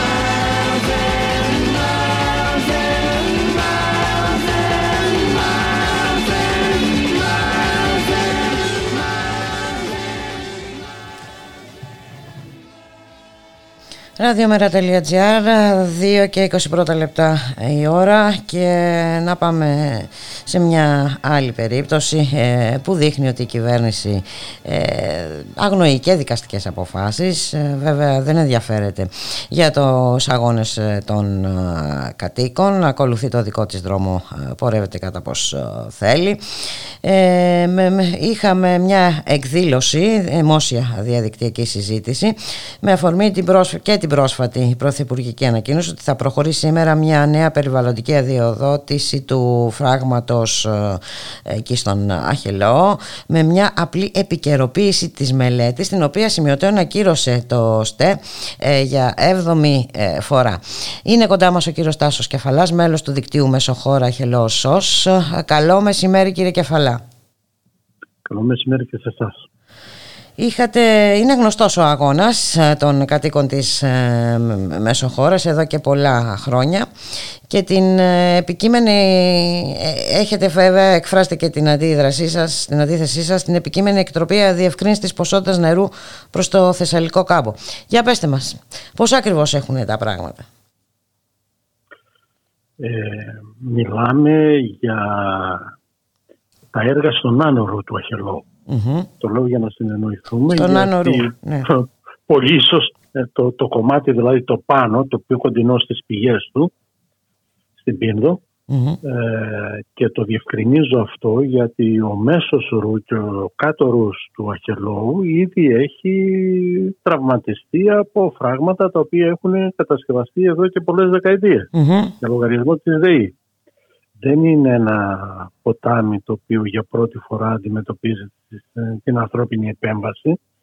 Αντίθετα, είναι από τα ποτάμια που έχουν ε, σηκώσει βαρύ φορτίο στην προσπάθεια του εξηλεκτρισμού της χώρας στη μεταπολεμική περίοδο όταν ε, η, η χώρα στηριζόταν κυρίως στο λιγνίτη και στα μεγάλα φράγματα. Ε, λοιπόν, αυτό που είχε απομείνει ανέλικτο μέχρι τα τώρα, το πάνω κομμάτι, το κοντινό στις πηγές, έχει μπει και αυτό στο στόχαστρο εδώ και πάρα πολλά ε, χρόνια ε, παρότι δεν έχει γίνει κατορθωτό να ολοκληρωθούν, να γίνουν, να υλοποιηθούν αυτά τα έργα ή τουλάχιστον να μπουν σε λειτουργία, γιατί κάποια έχουν ήδη γίνει. Η προσπάθεια λοιπόν αυτού του αγώνα αφορά αυτό ακριβώς το αντικείμενο. Πώς θα προστατεύσει αυτό το, το κομμάτι, αν μη τι άλλο, ε, να διατηρήσει τον ελεύθερο ρου του ποταμού σε αυτό το σημαντικό του τμήμα και σε αυτή τη σημαντική περιοχή. Και φυσικά η αφορμή είναι πάλι η απόφαση του Συμβούλου της Δημοκρατίας, πολλωστή, που ακυρώνει τα έργα, τη μελέτη περιβαλλοντικών επιπτώσεων στην προκειμένη περίπτωση και έρχεται να κουμπώσει και με τις διατηρηγμένες προθέσεις της νέας κυβέρνησης που επαναφέρει όχι μόνο το έργο, το υδροηλεκτρικό, αλλά και την εκτροπή του Αχαιολόγου που προσωρινά είχε μπει στην άκρη. Μάλιστα. Και ε, βέβαια είχατε μια πολύ ενδιαφέρουσα διαδικτυακή συζήτηση. Η- Τι έγινε, είχε ανταπόκριση αυτή η Πράγματι, συζήτηση; Έτσι, έτσι, έτσι εξελίχθηκε, ναι. Μμμ. Αυτό δείχνουν τα πράγματα και οι αντιδράσεις και τα σχόλια και οι παρατηρήσεις που, που εισπράξαμε. Γιατί δεν περιορίστηκε μόνο στο, ξαναθυ- στο να ξαναθυμίσει το πρόβλημα, Μμμ. που σε πολλούς ε, ανθρώπους και ιδιαίτερα σε νεότερες ηλικίες πλέον δεν είναι και γνωστό. Μην ξεχνάμε ότι είναι ίσως ο μακροβιότερος αγώνας με περιβαλλοντικό αντικείμενο στην Ελλάδα αφού τα έργα ξεκίνησαν από τη δεκαετία του 80, έχουν ξεπεράσει τα 35 ε, χρόνια. Άρα η υπενθύμηση του προβλήματος ήταν μια σημαντική πτυχή. Αλλά στην προκειμένη περίπτωση ε, έγινε μια προσπάθεια να συνδεθεί και με τους αγώνες που δίνονται και στο βαλκανικό επίπεδο και σε ολόκληρη την Ευρώπη για την προστασία των μεγάλων Ποταμών. Από το κίνδυνο των φραγμάτων που έφερε στην επιφάνεια μια εικόνα η οποία για πολλούς δεν, δεν είναι καν, καν γνωστή ούτε που τη φαντάζονταν.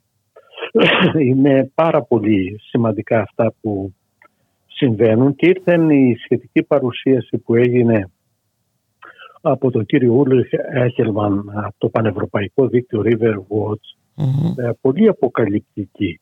Ιδιαίτερα για τη σημασία που έχει η υπεράσπιση των, των ποταμών, των άγριων ποταμών όπως λένε των Βαλκανίων, τα οποία σε αντίθεση με τα ποτάμια της υπόλοιπης Ευρώπης ε, έχουν ακόμη ζωή ε, μέσα τους και γι' αυτο Μμμ. έχουν πάρει και το χαρακτηριστικό τίτλο η μπλε καρδιά της Ευρώπης. Μάλιστα. Τα Ε, οποία α, και- είναι επιτακτικό να προστατευτούν. Έτσι. Φυσικά, φυσικά. Αλλά δεν μείναμε ούτε σε αυτό μόνο. Για μια ακόμη φορά προσπαθήσαμε να δούμε το τι πρακτικά μπορεί να γίνει προς την κατεύθυνση που εμείς θεωρούμε η μόνη ουσιαστική ε, και αποτελεσματική για να δώσει λύση στο πρόβλημα οριστικό. Δεν είναι άλλη από την κατεδάφιση του φράγματος. Μάλιστα.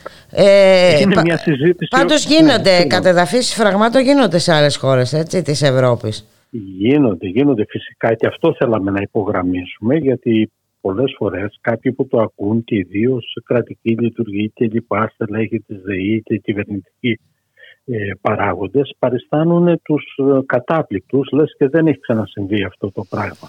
Μάλιστα. Φυσικά και έχει ξανασυμβεί. Και για περιβαλλοντικούς λόγους αλλά και για λόγους παλαιότητας. Όταν παλιώνουν αυτά τα πράγματα γιατί παλιώνουν και αυτά όπως όλα τα έργα τα Μμμ. κατασκευαστικά έρχεται η ώρα που γκρεμίζονται. Το φράγμα της ε, Μεσοχώρας ίσως να αποδειχθεί, αυτό παλεύουμε, αυτό προσπαθούμε να είναι το πρώτο που θα έχει αυτή την τύχη και στη δική μας την ε, χώρα και είναι μια προσπάθεια στην οποία επικεντρώνουμε από εδώ και πέρα. Μάλιστα. Ε, Πολύ ενδιαφέροντα όλα αυτά ε, και είναι και βέβαια σημαντικό ότι υπάρχει ε, συντονισμός, ε, ότι υπάρχουν βαλκανικές ε, πρωτοβουλίες. Είναι, θέλω να πω, Φυσικά. μαζικοποιημένο το κίνημα για τη διάσωση Φυσικά, φυσικά των και ποταμών. ήδη, θα είχαμε, και ήδη θα είχαμε κοινές δράσεις αν δεν είχε μεσολαβήσει αυτή η περίοδος της πανδημίας, Της πανδημίας. που μας ε, απέτρεψε ας το πούμε στο να Ε, συναντηθούμε πολύ. ζωντανά και με αγωνιζόμενους κοινότητες από τα υπόλοιπα Βαλκάνια. Θα γίνει κάποια στιγμή, ευχόμαστε και ελπίζουμε στο μέλλον και όχι το πολύ μακρινό. Να σας ευχαριστήσουμε πάρα πολύ κύριε Κεφαλά. Να είστε καλά. Ευχαριστούμε και εμείς. Καλό σας μεσημέρι. Γεια σας. People are strange when you're a stranger. Faces look ugly when you're alone. Women seem wicked when you're unwanted. Streets are uneven when you're down. When you're strange, faces come out of the rain. When you're strange, no one remembers your name. When you're strange, when you're strange, when you're strange. People are strange when you're a stranger. Faces look ugly when you're alone. Women seem wicked when you're unwanted. Streets are uneven when you're down.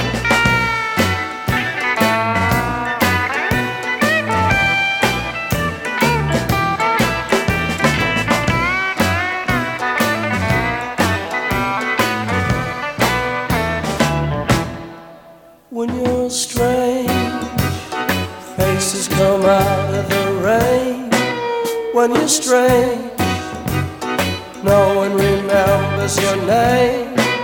When you're strange, when you're strange, when you're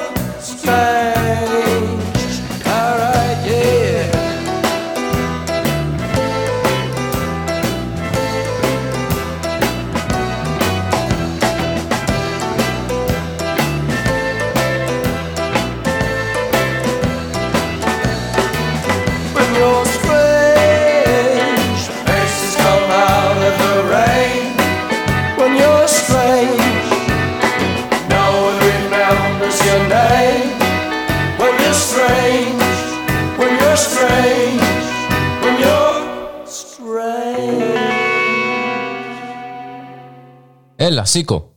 Να πάμε πού; Έχουμε εκπομπή. Αυτή η εκπομπή θα είναι αλλιώς. Την 3η 20 Απριλίου, στην εκπομπή Μετά την απαγόρευση, καλεσμένος ο γραμματέας του Μέρα 25, Γιάννης Βαρουφάκης, για μια συζήτηση εφόλης της ύλης. Μετά την απαγόρευση, την 3η 20 Απριλίου στις 10 το βράδυ.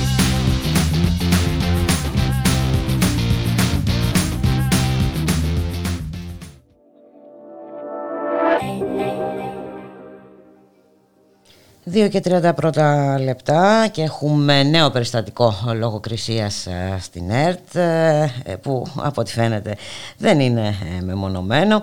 Αυτή τη φορά έχουμε λογοκρισία ρεπορτάζ της συναδέλφου Μάχης Νικολάρα.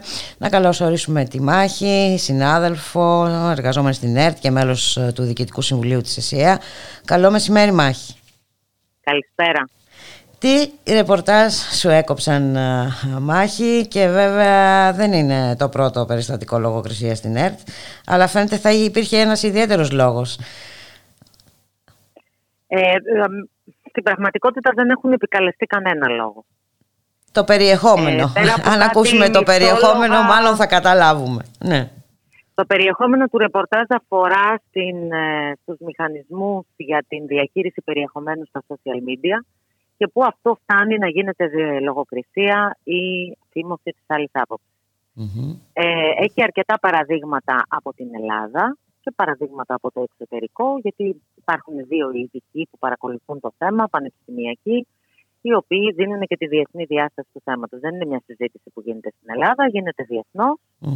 Είναι ένα θέμα που απασχολεί πάρα πολύ. Η Ευρωπαϊκή Επιτροπή έχει φτιάξει μια χάρτα για να βάλει σε, ένα, σε κάποιους κανόνες ας πούμε, σε όλο αυτό το τοπίο. Ε, αλλά παρόλα αυτά δεν ξέρω για ποιο λόγο ε, θεωρήθηκε ότι δεν πρέπει να πέψει αυτό το θέμα. Με βλέπετε πολύ διστακτική σε ό,τι αφορά το να, ε, να κάνω κρίσεις και Μμμ. θέλω να μένω στα γεγονότα. Αυτό Ναι. έγραψα και στην ανάρτησή μου. Αχα. Γιατί είμαι εργαζόμενη στη δημόσια ραδιοτηλεόραση ε, καταλαβαίνω την ευθύνη που περιλαμβάνει αυτό που έκανα και δεν θέλω να φύγω από τα γεγονότα. Έχω πάρα πολύ καθαρό μέσα μου το τι συμβαίνει. Έχω πάρα πολύ καθαρή θέση. Δουλεύω πάρα πολλά χρόνια στην ΕΡΤ. Ξέρω πώς λειτουργούν όλοι αυτοί οι οποίοι θεωρούν ότι ε, προσφέρουν υπηρεσίες με αυτόν τον τρόπο στην ΕΡΤ, ενώ ουσιαστικά καταστρέφουν την ΕΡΤ. Γιατί Επομένως, είναι ένα, ε, ένα πολύ σοβαρό θέμα, ένα πολύ ενδιαφέρον θέμα. Όπως ε, είπες και εσύ δεν αφορά μόνο τη χώρα μας ε, και σίγουρα θα ήταν πολύ Καλέ, αλίμονο, ε, είναι ενδιαφέρον σαν να το κρυβόμαστε δούμε. πίσω από το δάχτυλό μας. Ναι, ναι, ακριβώς. Συζητείται σε όλο τον κόσμο. Και υπάρχει καθολικό αίτημα αυτή τη στιγμή για ε, διαφάνεια εκ μέρους των ε, πλατφορμών για τους μηχανισμούς μέσα από τους οποίους κάνουν τη διαχείριση του περιεχομένου η οποία όντως πρέπει να γίνεται Μμμ. σε κάποιο βαθμό γιατί προφανώς και δεν πρέπει όλοι εμείς να εκτιθέμεθα σε, σε ό,τι κρυκαλαιότητα μπορεί να παράξει ο ανθρώπινος νους. Και έχουμε πάρα πολλά παραδείγματα. Αυτό όμως δεν μπορεί να φτάνει να γίνεται λογοκρισία ή ο μηχανισμός των αναφορών, παραδείγματος χάρη, που έχουν οι ίδιοι χρήστες για να κάνουν διαχείριση του περιεχομένου, να φτάνει με δόλιο τρόπο να γίνεται θύμωση της άποψης με την οποία δεν συμφωνούμε. Από ποια πλευρά και αν προκύψει αυτό; Αλλά παρόλα αυτά, ενώ δημοσιογραφικά έχει τεράστιο ενδιαφέρον, κοινωνικά έχει τεράστιο ενδιαφέρον και πολιτικά έχει τεράστιο ενδιαφέρον, εδώ έχουμε φτάσει να συζητάμε για το ότι έχει αποκλειστεί από τα social media ο πρώην πρόεδρος των Ηνωμένων Πολιτειών και να εκφράζονται ε, ποικίλες απόψεις σε Μμμ. σε σχέση με αυτό. Μμμ. Είναι και κομμάτι του ρεπορτάζ μου, όπως καταλαβαίνετε. Δεν θα μπορούσε να αγνοηθεί κάτι τέτοιο. Όπως και άλλα παραδείγματα και τα ο- αναφέρω στην ανάρτησή μου, τα οποία έχουν συμβεί στην Ελλάδα το τελευταίο χρονικό διάστημα. Παρ' όλα αυτά, ε, το θέμα την τελευταία στιγμή κόπηκε από τον προγραμματισμό της εκπομπής. Ε, χωρίς εξήγηση. Ή χωρίς να σου Ε, πούνε αν θα δεν παίξει θέλω να κάποια μεταφέρω στιγμή. Όχι. εξηγήσεις, δεν Α. θέλω να μεταφέρω εξηγήσεις οι οποίες έχουν διαμειχθεί σε προσωπικές συζητήσεις. Ωραία. Θέλω να είμαι Α. πάρα πολύ προσεκτική.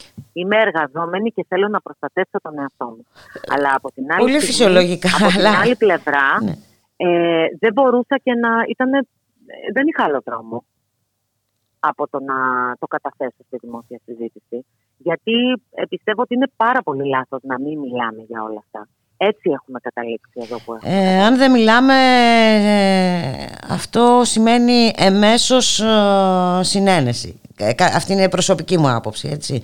Ε, αν μα καταλαβαίνω μιλάμε τι και, λες. Ο- και... Δεν θέλω να, Ναι. να, το, να το φτάσω εκεί, γιατί καταλαβαίνω τη θέση του κάθε εργαζόμενου και την επισφάλεια μέσα από την οποία δουλεύει.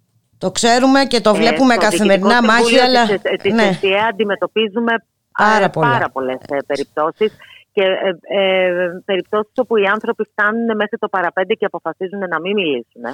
Ναι, ε, είναι τόση, τόση Ε, πίεση Πρέπει και να της- δυναμώσουμε ο ένας τον άλλον. Το θέμα όμως ξέρεις ποιο είναι μάχη ότι και να μην μιλήσεις ε, μ, το, το πρόβλημα απλώς ο, παρατείνεται. Δηλαδή δεν μιλάς σήμερα, αύριο θα συμβεί κάτι άλλο ε, και, και βλέπουμε Ναι, και ότι τελικά αυτό... δεν μπορούμε ε, να δουλέψουμε, ε, ναι, πραγματικά. αυτό λειτουργεί πολλαπλασιαστικά ε, θα έλεγα. Άμα είναι να αυτοκαταστραφούμε, δηλαδή να καταργήσουμε μόνιμα στη δημοσιογραφία, δηλαδή φαντάζομαι ότι κάποιος πρέπει να δει λίγο μπροστά Μμμ. από αυτό που συμβαίνει αυτή τη στιγμή. Ακριβώς, ε, γιατί εντάξει γνωρίζουμε ε, πολύ καλά α, ποιες είναι οι συνθήκες ε, ε, στα μέσα ενημέρωσης, οι συνθήκες ε, εργασίας, το πόσες ώρες δουλεύουν, ελαστικά ωράρια, ε, μπλοκάκια, ε, τα, τα γνωρίζουμε πάρα πολύ καλά, όλα αυτά ε, Ακόμη λειτουργούν. και ο χρόνος που δεν έχεις Μμμ. για να επεξεργαστείς σωστά ένα θέμα. Ξέρουμε με ποιες συνθήκες δουλεύουν τα ειδικά οι ιστοσελίδες. Ε, ε, έχουν συγκεκριμένες, ε, συγκεκριμένους δείκτες απόδοσης οι άνθρωποι. Όχι να διασταυρώσουν μία είδηση δεν μπορούν. Αλλά ίσα ίσα ούτε να τη διαβάσουν μέχρι να την αναρτήσουν. Παρ' όλα αυτά ε, δε- δεν είναι δυνατόν και όταν κάποιος έχει τη δυνατότητα και ευχαριστώ την ΕΡΤ που μου δίνει τη δυνατότητα να κάνω ερευνητική δουλειά Μμμ. και να μπορώ να αφιερώσω χρόνο σε ένα θέμα και να το, να το, να το τεκμηριώσω. Να το παίξει όμως στοιχειοθετήσω, κιόλας. να το αναλύσω, αλλά και στο τέλος να μην παίζει. Ναι, αυτό ακριβώς, να παίξει Γιατί- όμως. Έκανες μια δουλειά και δεν είναι. Είναι, που, που- που, ε, ε, είναι πολύ ενδιαφέρον το θέμα και για όλους εμάς που θα, που θα το δούμε. Για τους ε, τηλεθεατές. Άμα το δούμε. Ε, ξέρεις... ε, Βγήκε και πολύ ναι. ωραίο. Δηλαδή, στεναχωριέμαι και για όλη αυτή τη δουλειά και για όλους αυτούς τους ανθρώπους οι οποίοι κατέθεσαν τη μαρτυρία τους, Μμμ. Κατέθεσαν την επιστημοσύνη τους πάνω σε ένα ζήτημα στο οποίο δουλεύουν χρόνια επιστημονικά και αντιμετωπίζουν αυτό το πράγμα που αντιμετωπίζουν σήμερα. Και δεν είναι το μοναδικό. Στα δύο επεισόδια του Earth Report που κόπηκε με τις συνθήκες που κόπηκε όταν άλλαξε η διοίκηση μετά τις εκλογές, Μμμ. ε, είναι δεκάδες οι άνθρωποι που έχουν συμμετάσχει σε αυτά Μάλιστα. τα δύο επεισόδια και δεν είδαν ποτέ αυτά τα επεισόδια να παίζουν. Και επίσης είναι χρήματα αυτά τα οποία έχει δαπανίσει η ΕΡΤ για να ε, υλοποιηθούν αυτά τα ωραία επεισόδια, μία έρευνα τόσων ε, ημερών για το κάθε ένα από αυτά. Και βέβαια Αλλά έτσι... κυρίως για- ντρέπομαι τους ανθρώπους. Δηλαδή, έχω φτάσει στο σημείο να θέλω την ίδια πηγή να τη χρησιμοποιήσω για κάποιο άλλο θέμα και να διστάζω να τον πάρω το συγκεκριμένο άνθρωπο γιατί θα φοβάται ότι πάλι δεν θα παίξει. Δεν είναι τώρα αυτά πράγματα τα οποία μπορούμε να τα αφήνουμε να περνάνε έτσι. Ω. Μία, δύο, πέντε, δέκα δεν είναι μεμονωμένο. Δεν είναι ένα κάναμε ακριβώς. λάθος γιατί ε, κάπως ε, δεν το είδαμε καλά. Όταν πριν, α, στο ακριβώς α, ε, αμέσως προηγούμενο επεισόδιο της, ε, της ίδιας εκπομπής ε, δεν βγήκε καν η εκπομπή στον αέρα επειδή την τελευταία ε, στιγμή κόπηκε το ρεπορτάζ για την ε, αστυνομική βία που δεν ήταν και ένα ρεπορτάζ το οποίο έβγαινε στα κάγκελα. Είχε πολύ ισορροπημένο τρόπο για να εμφανιστεί και το λέω αυτό με τα λόγου γνώσεως. Δεν θέλω να μιλήσω εκ μέρους του συναδέλφου. Είναι δικό του θέμα να μιλήσει γι' αυτό αν θέλει. Αλλά πάντως ξέρω πολύ καλά ότι είχε, τι να σας πω, είχε τη μισή διοίκηση της αστυνομίας να μιλάει.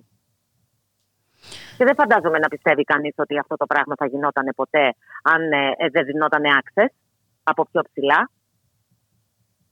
Είναι αστεία πράγματα να συζητάμε τώρα ότι θα έβγαινε ποτέ ένα τέτοιο θέμα χωρίς να, να υπάρχει, να είναι σε γνώση των ε, πολιτικών προϊσταμένων. Και παρόλα αυτά το κοβεί η ΕΡΤ από μόνη της. Για ποιο λόγο; Ναι, όντως α, είναι ερωτήματα στα οποία θα πρέπει να απαντήσει η διοίκηση της ε, ΕΡΤ.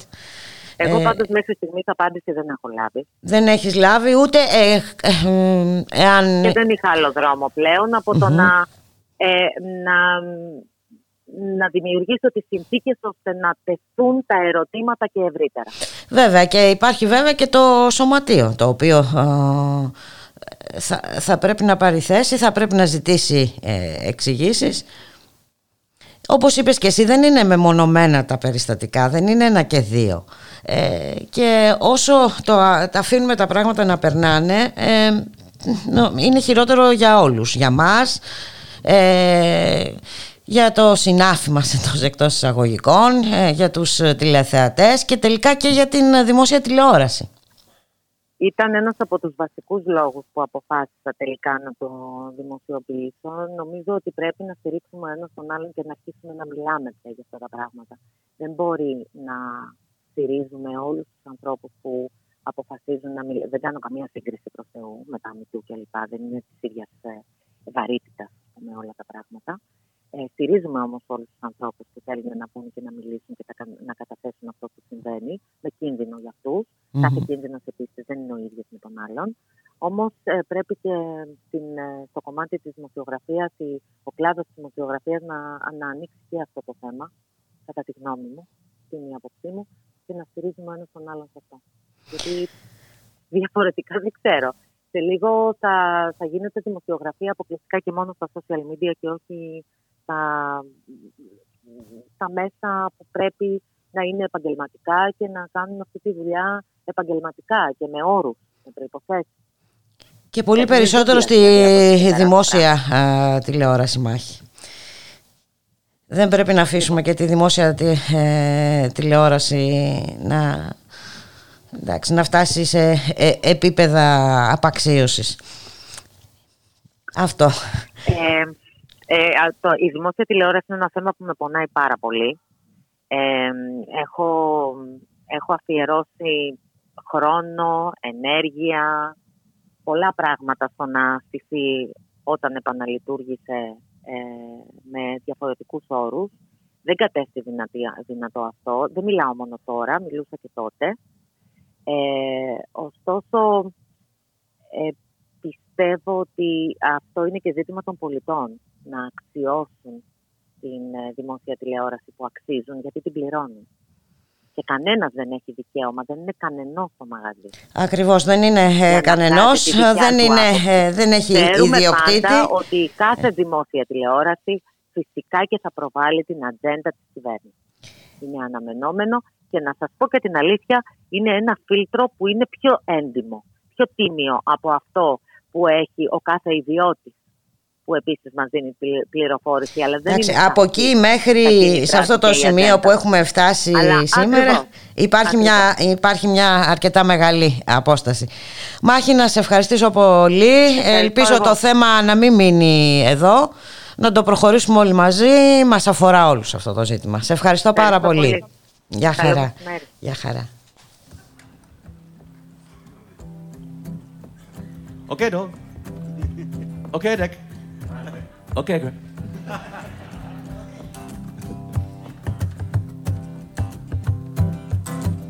Over in McCann's there's a grand type of dance band a playing and spinning out the continental Kelly. They're coming in the cars from the bars down the Litter in Killan to hear the famous Gunther Renders playing. Out the star of Munster with hands of Who and they're rapping out a tango on the spoons. Such commotion will act like a lotion on the strutting at the continental Kelly tonight.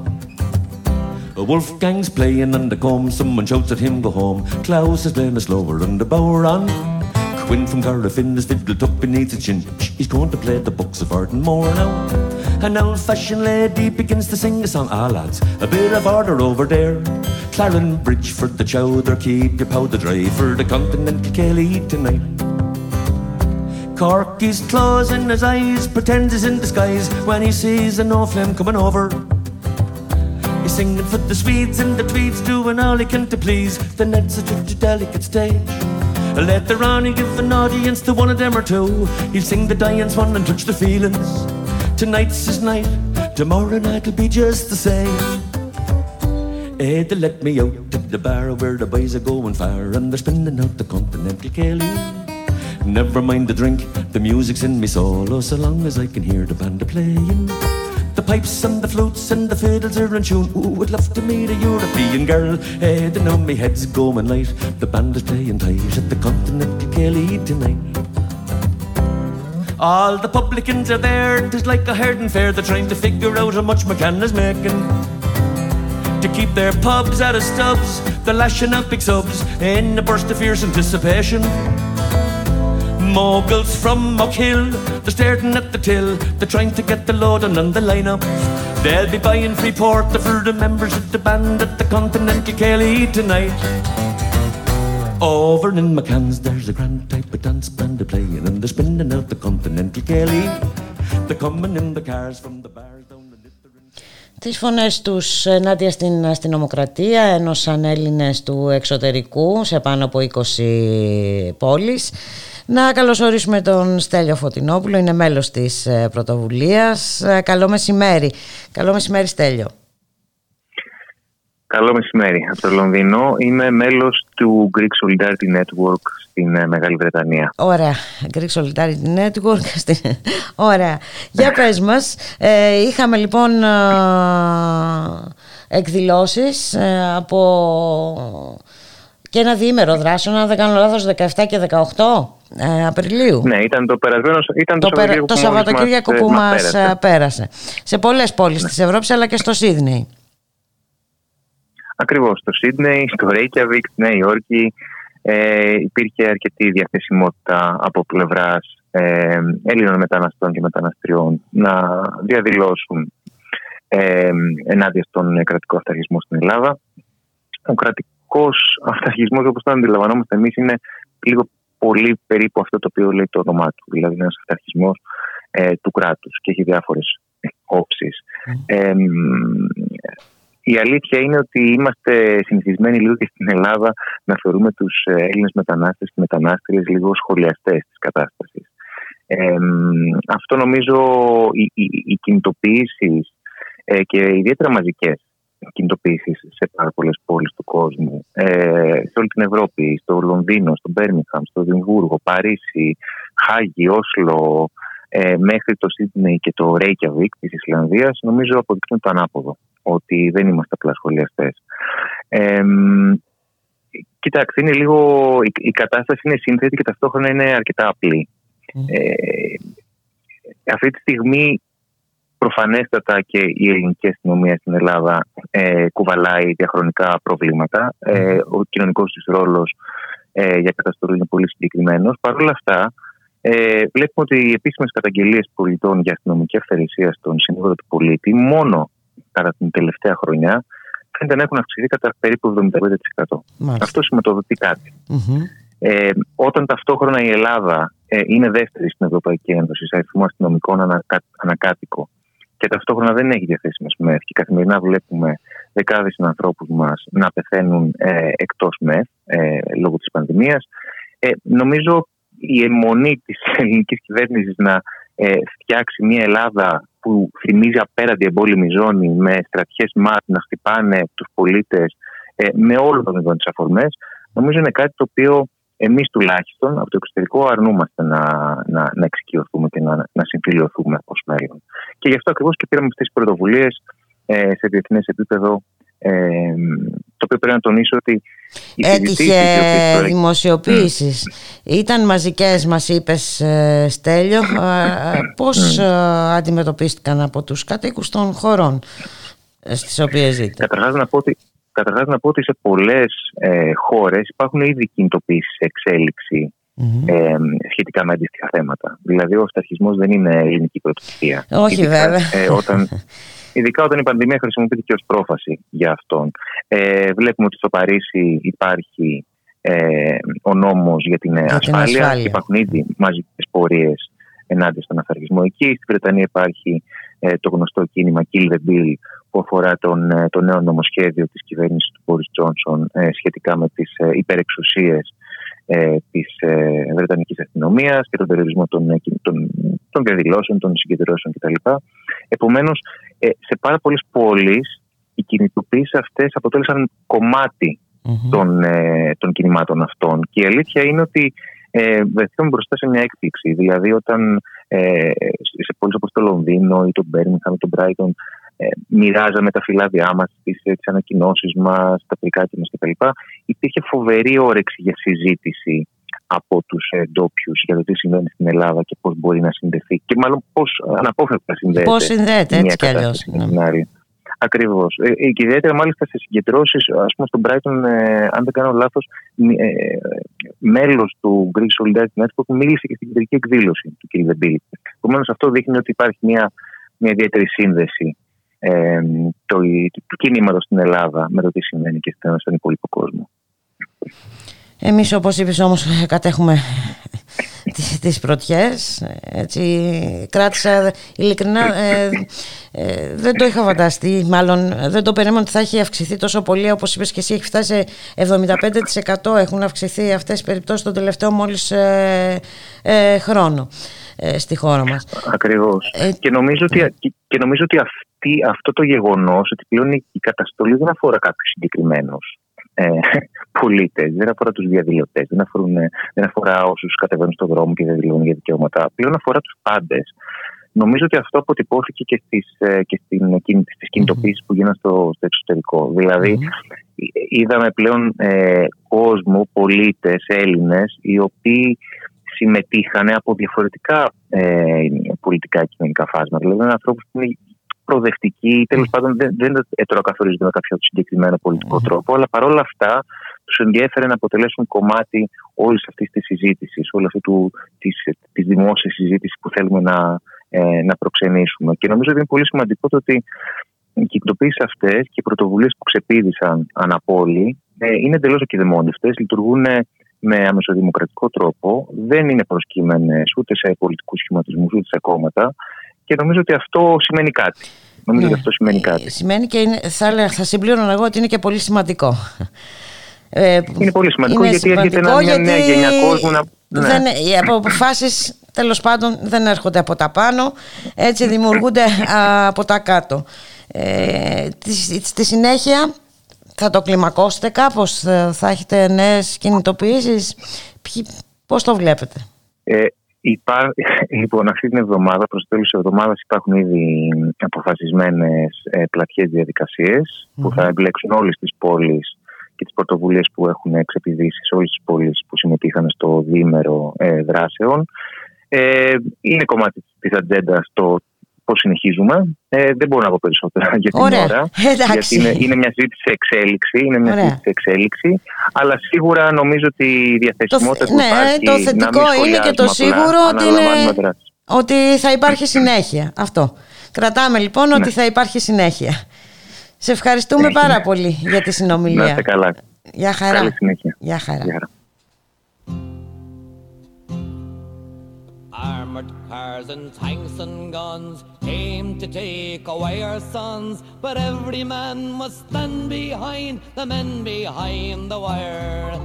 Armored cars and tanks and guns came to take away our sons, but every man must stand behind the men behind the wire. In the little streets of Belfast in the dark of early morn, British soldiers came running, breaking little homes with scorn. Hear the sobs of crying children, dragging fathers from their bed. Watch the scene as helpless mothers watch the blood fall from their heads. Armored cars and tanks and guns came to take away our sons, but every man must stand behind the men behind the wire. Armored cars and tanks and guns to take away our sons, but every man must stand behind the men behind the wire. Not for them a judge or jury, or indeed a crime at all. Being Irish means they're guilty, so they're guilty one and all. Round the world the truth will echo, Cromwell's men are here again. England's name again is sullied in the eyes of honest men. Armored cars and tanks and guns came to take away our sons, but every man must stand behind the men behind the wire. Armored cars and tanks and guns came to take away our sons, but every man must stand behind the men behind the wire. March behind our banner, proudly march behind our men. We will have them free to help us build a nation once again. On the people step together, proudly marching on your way. Never fear or never falter till the boys come home to stay. Armored cars and tanks and guns came to take away our sons, but every man must stand behind the men behind the wire. Armored cars and tanks and guns came to take away our sons, but every man must stand behind the men behind the wire.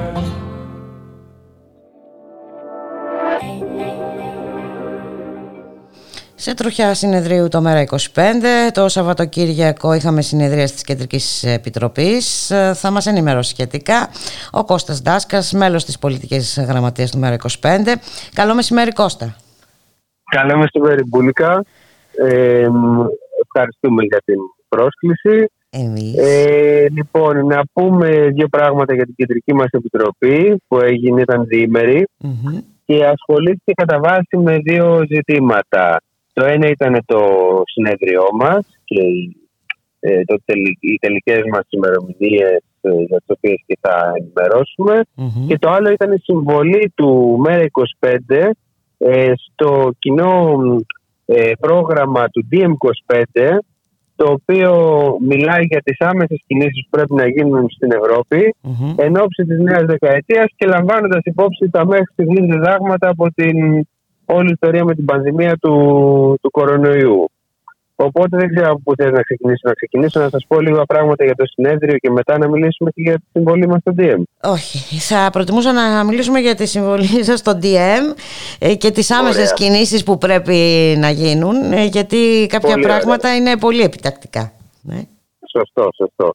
Λοιπόν, ε, ε, καταρχάς να ενημερώσουμε έτσι και τον κόσμο που το ακούει ότι ε, το, το DM25 είναι το μοναδικό πανε, πραγματικά πανευρωπαϊκό κίνημα αυτή τη στιγμή που προσπαθεί να έχει μια κοινή πολιτική ε, σε όλη, και έχει μια κοινή πολιτική σε όλο το, το ευρωπαϊκό φάσμα. Ε, και όχι να λειτουργεί εν είδη ομοσπονδίας και με εσωτερικά παζάρια όπως βλέπουμε για παράδειγμα να γίνεται στην Ευρωπαϊκή Αριστερά. Στο, ε, στο Ευρωκοινοβούλιο. Εμείς προσπαθούμε σαν DM25 να έχουμε μια κοινή πολιτική που να αφορά όλους και Γερμανούς και Πορτογάλους και Τούρκους και Έλληνες κτλ. Λοιπόν, πάνω σε αυτά τα πλαίσια, ε, καταθέτουμε στο δημόσιο διάλογο ε, ένα πρόγραμμα που επικεντρώνεται στην υγεία, ε, φυσικά, στην κοινή μας ευημερία και σε αυτό που ονομάζουμε πράσινη ειρήνη. Είναι ένα πρόγραμμα τριών σημείων. Ε, έρχεται να συμπληρώσει την ε, πρα- νέα πράσινη συμφωνία για την Ευρώπη αλλά και το μανιφέστο μας και τις υπόλοιπες πολιτικές που κατά καιρούς έχει ε, με δημοσιεύσει το DM25, τις πολιτικές μας καμπάνιες για το προσφυγικό, ε, για το χρέος κτλ. Αλλά αυτό είναι ένα συγκεκριμένο πρόγραμμα τριών σημείων. Όσον αφορά τη δημόσια υγεία, που είναι το, το πρώτο και το πιο, ε, το πιο επίκαιρο τέλος πάντων. Ε, αυτό το οποίο ερχόμαστε να, να προτείνουμε και να εισφέρουμε είναι ε, μία, ε, αν την ανά, ανα- αναφερόμαστε στην ανάγκη ε, πραγματικά δημόσιας και δωρεάν υγείας, ειδικά της ε, πρωτοβάθμιας φροντίδας υγείας, ε, αλλά και των ε, φαρμάκων και εμβολίων που χρειάζονται ε, στους Ευρωπαίους πολίτες ε, και προτείνουμε όλο, πιστεύουμε πως είναι επιτακτική ανάγκη ε, αυτά να χρηματοδοτηθούν κεντρικά από την ε, Ευρωπαϊκή Κεντρική Τράπεζα ε, χωρίς να μπαίνουν σε μια διαδικασία που την είδαμε να διεξάγεται με πολύ άσχημο τρόπο ε, το προηγούμενο χρονικό διάστημα μια διαδικασία παζαριού μεταξύ των ευρωπαϊκών χωρών για το ποιοι θα έχουν τα εμβόλια, πώς θα λειτουργήσουν οι πατέντες τους κτλ. Αυτό που λέμε είναι ότι με τον ίδιο τρόπο και με την ίδια ευκολία που η Ευρωπαϊκή Κεντρική Τράπεζα πάει και χρηματοδοτεί τις πολυεθνικές τη εταιρείες και τις ε, χρεοκοπημένες επί της ουσίας ε, πολλές- και σε πολλές περιπτώσεις τράπεζες, έτσι να πάει και να χρηματοδοτήσει με την ίδια ευκολία και την ίδια αμεσότητα που χρειάζεται έτσι, ε, όλο την πρωτοβάθμια φροντίδα υγείας αλλά και τα, ε, την, την παραγωγή των εμβολίων ε, που χρειάζεται για να καλυφθεί ο πληθυσμός και να ξεπεραστεί η πανδημια Ε, αυτό είναι το ένα κομμάτι, το κομμάτι της ε, Υγείας. υγείας. Ε, το κομμάτι της κοινή μας ε, ευημερίας, Ευημερίας. ε, αυτό που επίσης απέδειξε αυτή η χρονική περίοδος είναι το πόσο πολύ χρειάζεται να μιλήσει κανείς για ε, διαδικασίες αναδιάρθρωσης χρέους, για την αμοιβαιοποίηση του χρέους με ε, την, την άμεση ανάγκη του να εκδώσει η Ευρωπαϊκή Κεντρική Τράπεζα ομόλογα ε, τα οποία ε, θα αποσβέσουν την αύξηση των ελλημάτων που γίνεται αυτή τη στιγμή.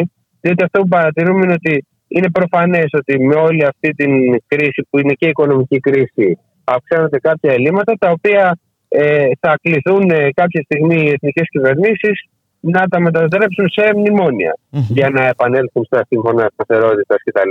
Αυτό που θα δώσει μια δυνατότητα στην Ευρώπη να προχωρήσει προς την δημοκρατική πολιτική ένωση που χρειάζεται, έτσι, χωρίς να περάσει επί πτωμάτων, γιατί α, ε, ένα πέμπτο μνημόνιο, ειδικά ας πούμε, στην περίπτωση της Ελλάδας, ε, φαντάζει καταστροφικό απέναντι για ένα πληθυσμό ο οποίος έχει πληγεί ανεπανόρθωτα και, Ανεπανόρθωτα. ε, και, Και σε πλήττεται ένα ακόμα περισσότερο. α, α, πληθυσμό μάλιστα που δεν ξέρουμε πώς θα έχει διαμορφωθεί όταν τελειώσει η πανδημία.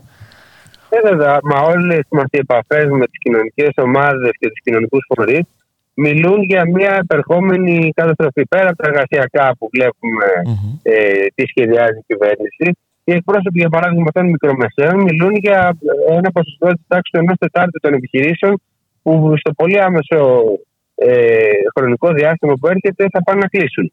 Αυτό θα παράξουν τεράστια ενεργεία έτσι, και τεράστια φτώχεια. Δεν γίνεται αυτό το πράγμα να συνεχίζεται να αντιμετωπίζεται ε, με τον ίδιο τρόπο και από την ελληνική κυβέρνηση αλλά και από τις, ε, σε επίπεδο Ευρωπαϊκής Ένωσης. Που μερικές φορές έχει χαρακτηριστεί και λάθος. Έτσι. Παρ' όλα αυτά Όχι απλά ε, εξακολουθούν χαρακτηριστεί εφα- λάθος. να το εφαρμόζουν. Βέβαια. Ε, Από Βέβαια, τους είναι ίδιους, το- ε, ε, οι ίδιοι έχουν μιλήσει για Βέβαια, λάθη. ε, α- απλά μιλάνε όταν πλέον τους είναι Έχει στην ώρα να το τελειώσει, κάνουν αυτό. μπράβο, όταν έχει είναι τελειώσει στην το ώρα, πράγμα. ναι, ναι. Ναι. Κάποτε ήταν ε, ε, ο επικίνδυνος υπουργός Οικονομικών της Ελλάδας εκείνος ε, που φταίει για όλα.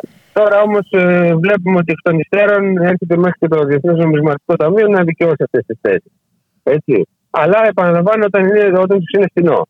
Ε, το θέμα είναι να γίνεται αυτό στην ώρα τους. Έτσι. Ε, λοιπόν, ε, ένα ακόμα να αναφέρω όσον αφορά το πρόγραμμα της κοινής ευημερία. Μπορεί καταρχάς να μπει, έχει βγει στην δημόσια διαβούλευση αυτό. Ε, μπορούν όλα τα μέλη και οι φίλοι του ΜΕΡΑ25 και του ΠΙΜ25 να μπουν να δουν το κείμενο ε, ε, στο, στο site μας υπάρχει link για να μπουν να, να κάνουν crowdfunding προκειμένου να καταθέσουν ήδη τις προτάσεις τους.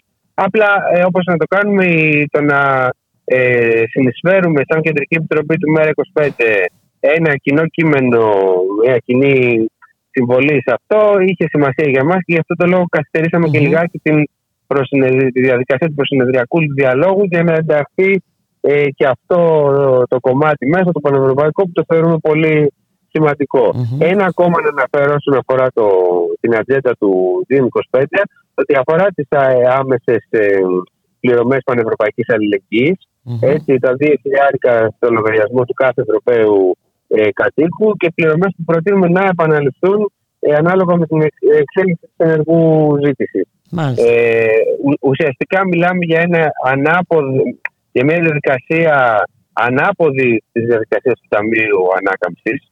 Έτσι, το Ταμείο Ανάκαμψης χρησιμοποιεί αυτό που ονομάζουν trickle down economics, δηλαδή τα δίνουμε στις τράπεζες, οι οποίες με το σταγονόμετρο θα τα δώσουν ε, παρακάτω και έτσι θα δημιουργηθεί μια ζήτηση η οποία κάπω, κάπως, κάπου κάποτε μπορεί να φτάσει και στις τσέπες των ε, φτωχότερων και αυτών που το έχουν πολύ ανάγκη. Έτσι και επί της ουσίας δεν τονώνουν και τη ζήτηση τέτοιου είδους κινήσεις. Είναι αυτό που έλεγες και πριν, ότι ε, τα πακέτα τα, με τα οποία έχουν δουλέψει τόσα χρόνια και τα οποία δεν έχουν κανένα αποτέλεσμα. Ε, ακριβώς. Ενώ θα έπρεπε να γίνει ακριβώς ανάποδα, να, να τονωθεί ε, απευθείας ο άνθρωπος που έχει περισσότερα ανάγκη, δηλαδή οριζόντια όλοι οι Ευρωπαίοι πολίτες. Πράγματα τα οποία είναι και τα ελάχιστα, έτσι. Δεν μιλάμε για μια τρομερή κοινωνική δικαιοσύνη. Είναι ελάχιστες κινήσεις που έχουν γίνει σε πολλές άλλε και στην άλλη οχτώ Ατλαντικού έχουν γίνει, αλλά και σε χώρες της ε, Νοτιοανατολική Ασία έγιναν και από την πρώτη στιγμή. Έτσι, η Ευρώπη δυστυχώς είναι ένα αρνητικό παράδειγμα αντιμετώπισης της κρίσης του κορονοϊού, όχι μόνο στο υγειονομικό επίπεδο, αλλά και στο οικονομικό επίπεδο. Και για να. Και ε, φτάνουμε στην να πράσινη κλείσω- ειρήνη. Ε; και στην πράσινη ειρήνη ακριβώς.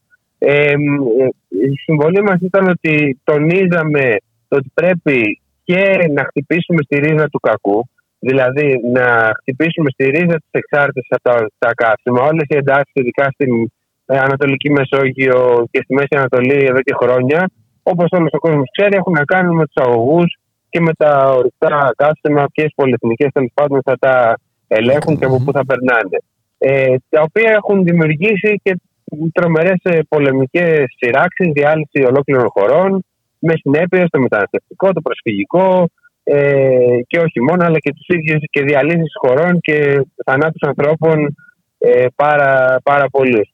Ε, αυτό η Ευρώπη τουλάχιστον θα πρέπει να το χτυπήσει στη ρίζα του έτσι, από το να λειτουργεί ε, προς όφελος κάποιων πολυεθνικών ε, των, των ορυκτών καυσίμων, έτσι, θα έπρεπε να πάει σε πλέον σε μια απεξάρτηση από τα ορυκτά καύσιμα και να μιλήσει για μια ε, ε, ευρωπαϊκή πρωτοβουλία για την ειρήνη και την ε, πράσινη κοινή ευημερία. Δηλαδή να μιλήσει για πλέον για ένα ευρωπαϊκό δίκτυο πράσινης ενέργειας, το οποίο ε, και θα ε, οδηγούσε σε μια απεξάρτηση από τα ορυκτά καύσιμα και συνακόλουθα και σε πολύ λιγότερες γεωπολιτικές εντάσεις. Παρ' όλα αυτά, ε, αναγνωρίζουμε και την ανάγκη ενός απίπαρτου αντιπολεμικού κινήματος διότι βλέπουμε ότι σε πολλές ε, περιοχές ε, της, ε, της Ευρώπης και ειδικά αυτή τη στιγμή στο μέτωπο της ε, Ουκρανίας ε, πυκνώνουν ξανά τα σύννεφα του πολέμου οπότε το να είμαστε, να, να, να βιώσει το αντιπολεμικό κίνημα έχει από μόνος του και αυτό μία αξία και είναι ένα ακόμα μήνυμα που θέλουμε να, να δώσουμε ε, το, την αναβίωση δηλαδή ενός αντιπολεμικού κινήματος, το οποίο όμως ε, προσπαθούμε να το συνδέσουμε και με κάποιες πράσινες πολιτικές. Μμμ. Μάλιστα. Και Ε, να... αυτά πάνω κάτω. σε γενικές γραμμές και να έρθουμε τώρα στα του συνεδρίου. Ωραία. Στα του συνεδρίου μας, ε, όπως είπα και πριν, ε, ενώ είχε ανακοινωθεί το συνέδριό μας για τα τέλη Μαΐου, πήρε μια μικρή παράταση και για λόγους ε, ε, υγειονομικούς, για να πάμε και λίγο έτσι κι αλλιώς στα, ε, οι μετακινήσεις και όλα αυτά βλέπουμε ότι όσο μπαίνει το καλοκαίρι θα είναι λίγο πιο εύκολες. Ε, αλλά και κυρίως για να μπορέσουμε να εντάξουμε στην, ε, στην συζήτηση του προσυνεδριακού μας διαλόγου και αυτά τα ευρωπαϊκά θέματα. Μάλιστα. Συνεπώς, το συνέδριό μας ε, στην πρώτη του φάση θα διεξαχθεί στις 4, 5 και 6 ιουνιου Μμμ. Ε, θα είναι ένα συνέδριο που θέλουμε να, να έρθουν ή δυνατόν τα περισσότερα δυνατά μέλη του ΜΕΡΑ 25. Θα είναι ένα πολύ ανοιχτό συνέδριο ε, όπου τις επόμενες μέρες θα ενημερωθούν και όλα τα μέλη μας για τους τρόπους με τους οποίους μπορούν να συμμετέχουν. Πρακτικά θα γίνει ένα πολύ ευρύτατο κάλεσμα μελών για να μπορέσουμε να ανταποκριθούμε και στο ότι τον τελευταίο εξάμεινο ειδικά ε, το κόμμα μας παρουσιάζει μια μεγάλη οργανωτική ανάπτυξη. Έρχεται πολλοί κόσμος και γράφει. Έχουμε περίπου χίλιες εγγραφές το τελευταίο εξάμεινο Μμμ. ε, στο κόμμα μας και θέλουμε όλο αυτό το δυναμικό των ανθρώπων να, να έρθει και να συμβάλλει. Το πρώτο μέρος του συνεδρίου μας θα είναι αυτό το Ιούνιο, στις 4, 5 και 6. Θα ασχοληθεί κυρίως με τις, ε, με τις θέσεις, θα είναι ένα συνέδριο θέσεων. Έχουμε ήδη στο φόρουμ του προσυνεδριακού μας διαλόγου ένα πολύ πλούσιο διάλογο σε 22 τομείς πολιτικής. Ε, πιάνει πρακτικά οτιδήποτε αφορά την κοινωνική ζωή αυτή τη στιγμή ε, και έχουμε θέσεις. Διεξάγονται ταυτόχρονα και διάφορες θεματικές εκδηλώσεις, μία από τις οποίες είχαμε και την τιμή να μας παρουσιάσει εσύ, ε, να, να συνεισφέρει στην παρουσίαση. Ε, νομίζω ότι είναι αρκετά ενδιαφέρον ο τρόπος με τον οποίο συνομιλούμε και με κοινωνικούς φορείς και με την κοινωνία και αυτό θέλουμε να γίνει σε Όντως. μεγάλο βαθμό και στο συνέδριό μας. Ωραία. Ε, να σας ευχηθώ καλή επιτυχία, Ευχαριστούμε καλή πολύ. συνέχεια και τα λέμε. Θα έχουμε Ωραία, και- και εγώ να- το, το μόνο που θέλω έτσι να υπενθυμίσω είναι επειδή το, το site μας, το mera25.gr προσπαθεί να είναι πολύ ενημερωμένο και να δίνει και χρηστικές πληροφορίες. Ε, όλοι να, να μπαίνουν, να το έχουν στα bookmarks τους, να μπαίνουν κάθε μέρα και θα μαθαίνουν και κάτι κάθε μέρα για την πορεία του συνεδρίου. Για να μην πω σε πολλές λεπτομέρειες το πώς θα πάμε μέχρι τι 4, 5 και 6 Ιουνίου. 4, 5 και 6 Ιουνίου είναι η ημερομηνία που θα βρεθούμε όλοι οι διαζώσει και θα, θα τα πούμε για τις θέσεις μας. Αλλά μέχρι τότε ο προσυνεδριακό διάλογος έτσι κι αλλιώς είναι ζωντανός και να μπαίνουν και να ενημερώνονται για τα πάντα. Βέβαια και, και για το DM σε ό,τι αφορά ε, έτσι, και τις προτάσεις να σε ευχαριστήσουμε πάρα πολύ Κώστα Καλή Ευχαριστώ και εγώ. συνέχεια, πολλή δουλειά λοιπόν το προσεχές Επικέφαλη διάστημα δουλειά. Τι να κάνω. Ε, Καλή δύναμη Εντάξει. λοιπόν Να σε καλά, Καλή δύναμη. ευχαριστούμε πολύ Ε, Γεια χαρά Και ήρθε η ώρα να αποχαιρετιστούμε. Στον ήχο ο Γιώργος Νομικός, στην παραγωγή Γιάννα Θανασίου, στο μικρόφωνο η Μπουλίκα Μιχαλοπούλου. Να είστε όλες και όλοι καλά. Καλώς εχόταν των πραγμάτων. Θα τα ξαναπούμε αύριο στη μία το μεσημέρι. Γεια χαρά. Last night as I lay dreaming of pleasant days gone by, my mind being bent on rambling to Ireland I did fly.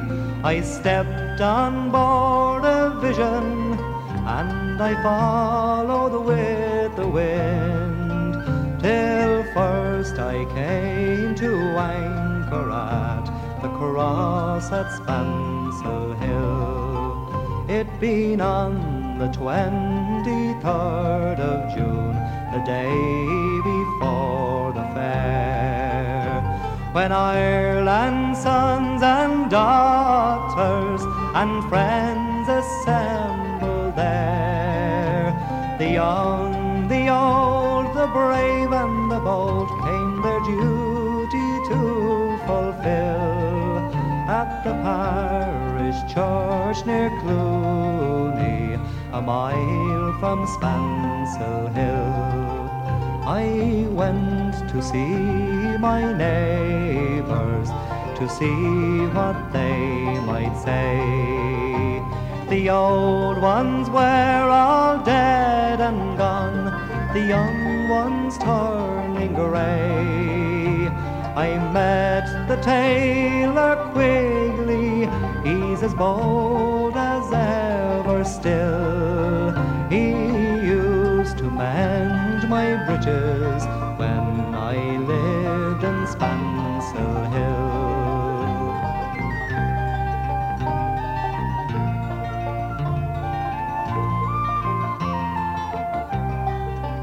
I took a to my one and only love. She's as white as any lily, as gentle as a dove. She threw her arms around me, saying, Johnny, I love you still. She is Nell, the farmer's daughter, the pride of Spansel Hill. I dreamt I held and kissed her as in the days of old, saying, Johnny, you're only joking, as many's the time before. But the cock he crew in the morning, he crew both loud and shrill. I awoke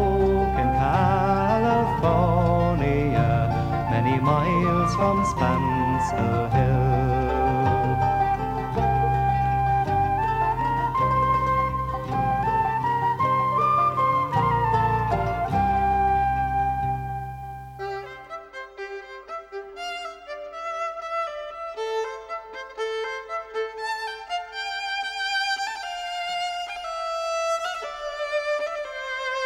Ραδιομέρα.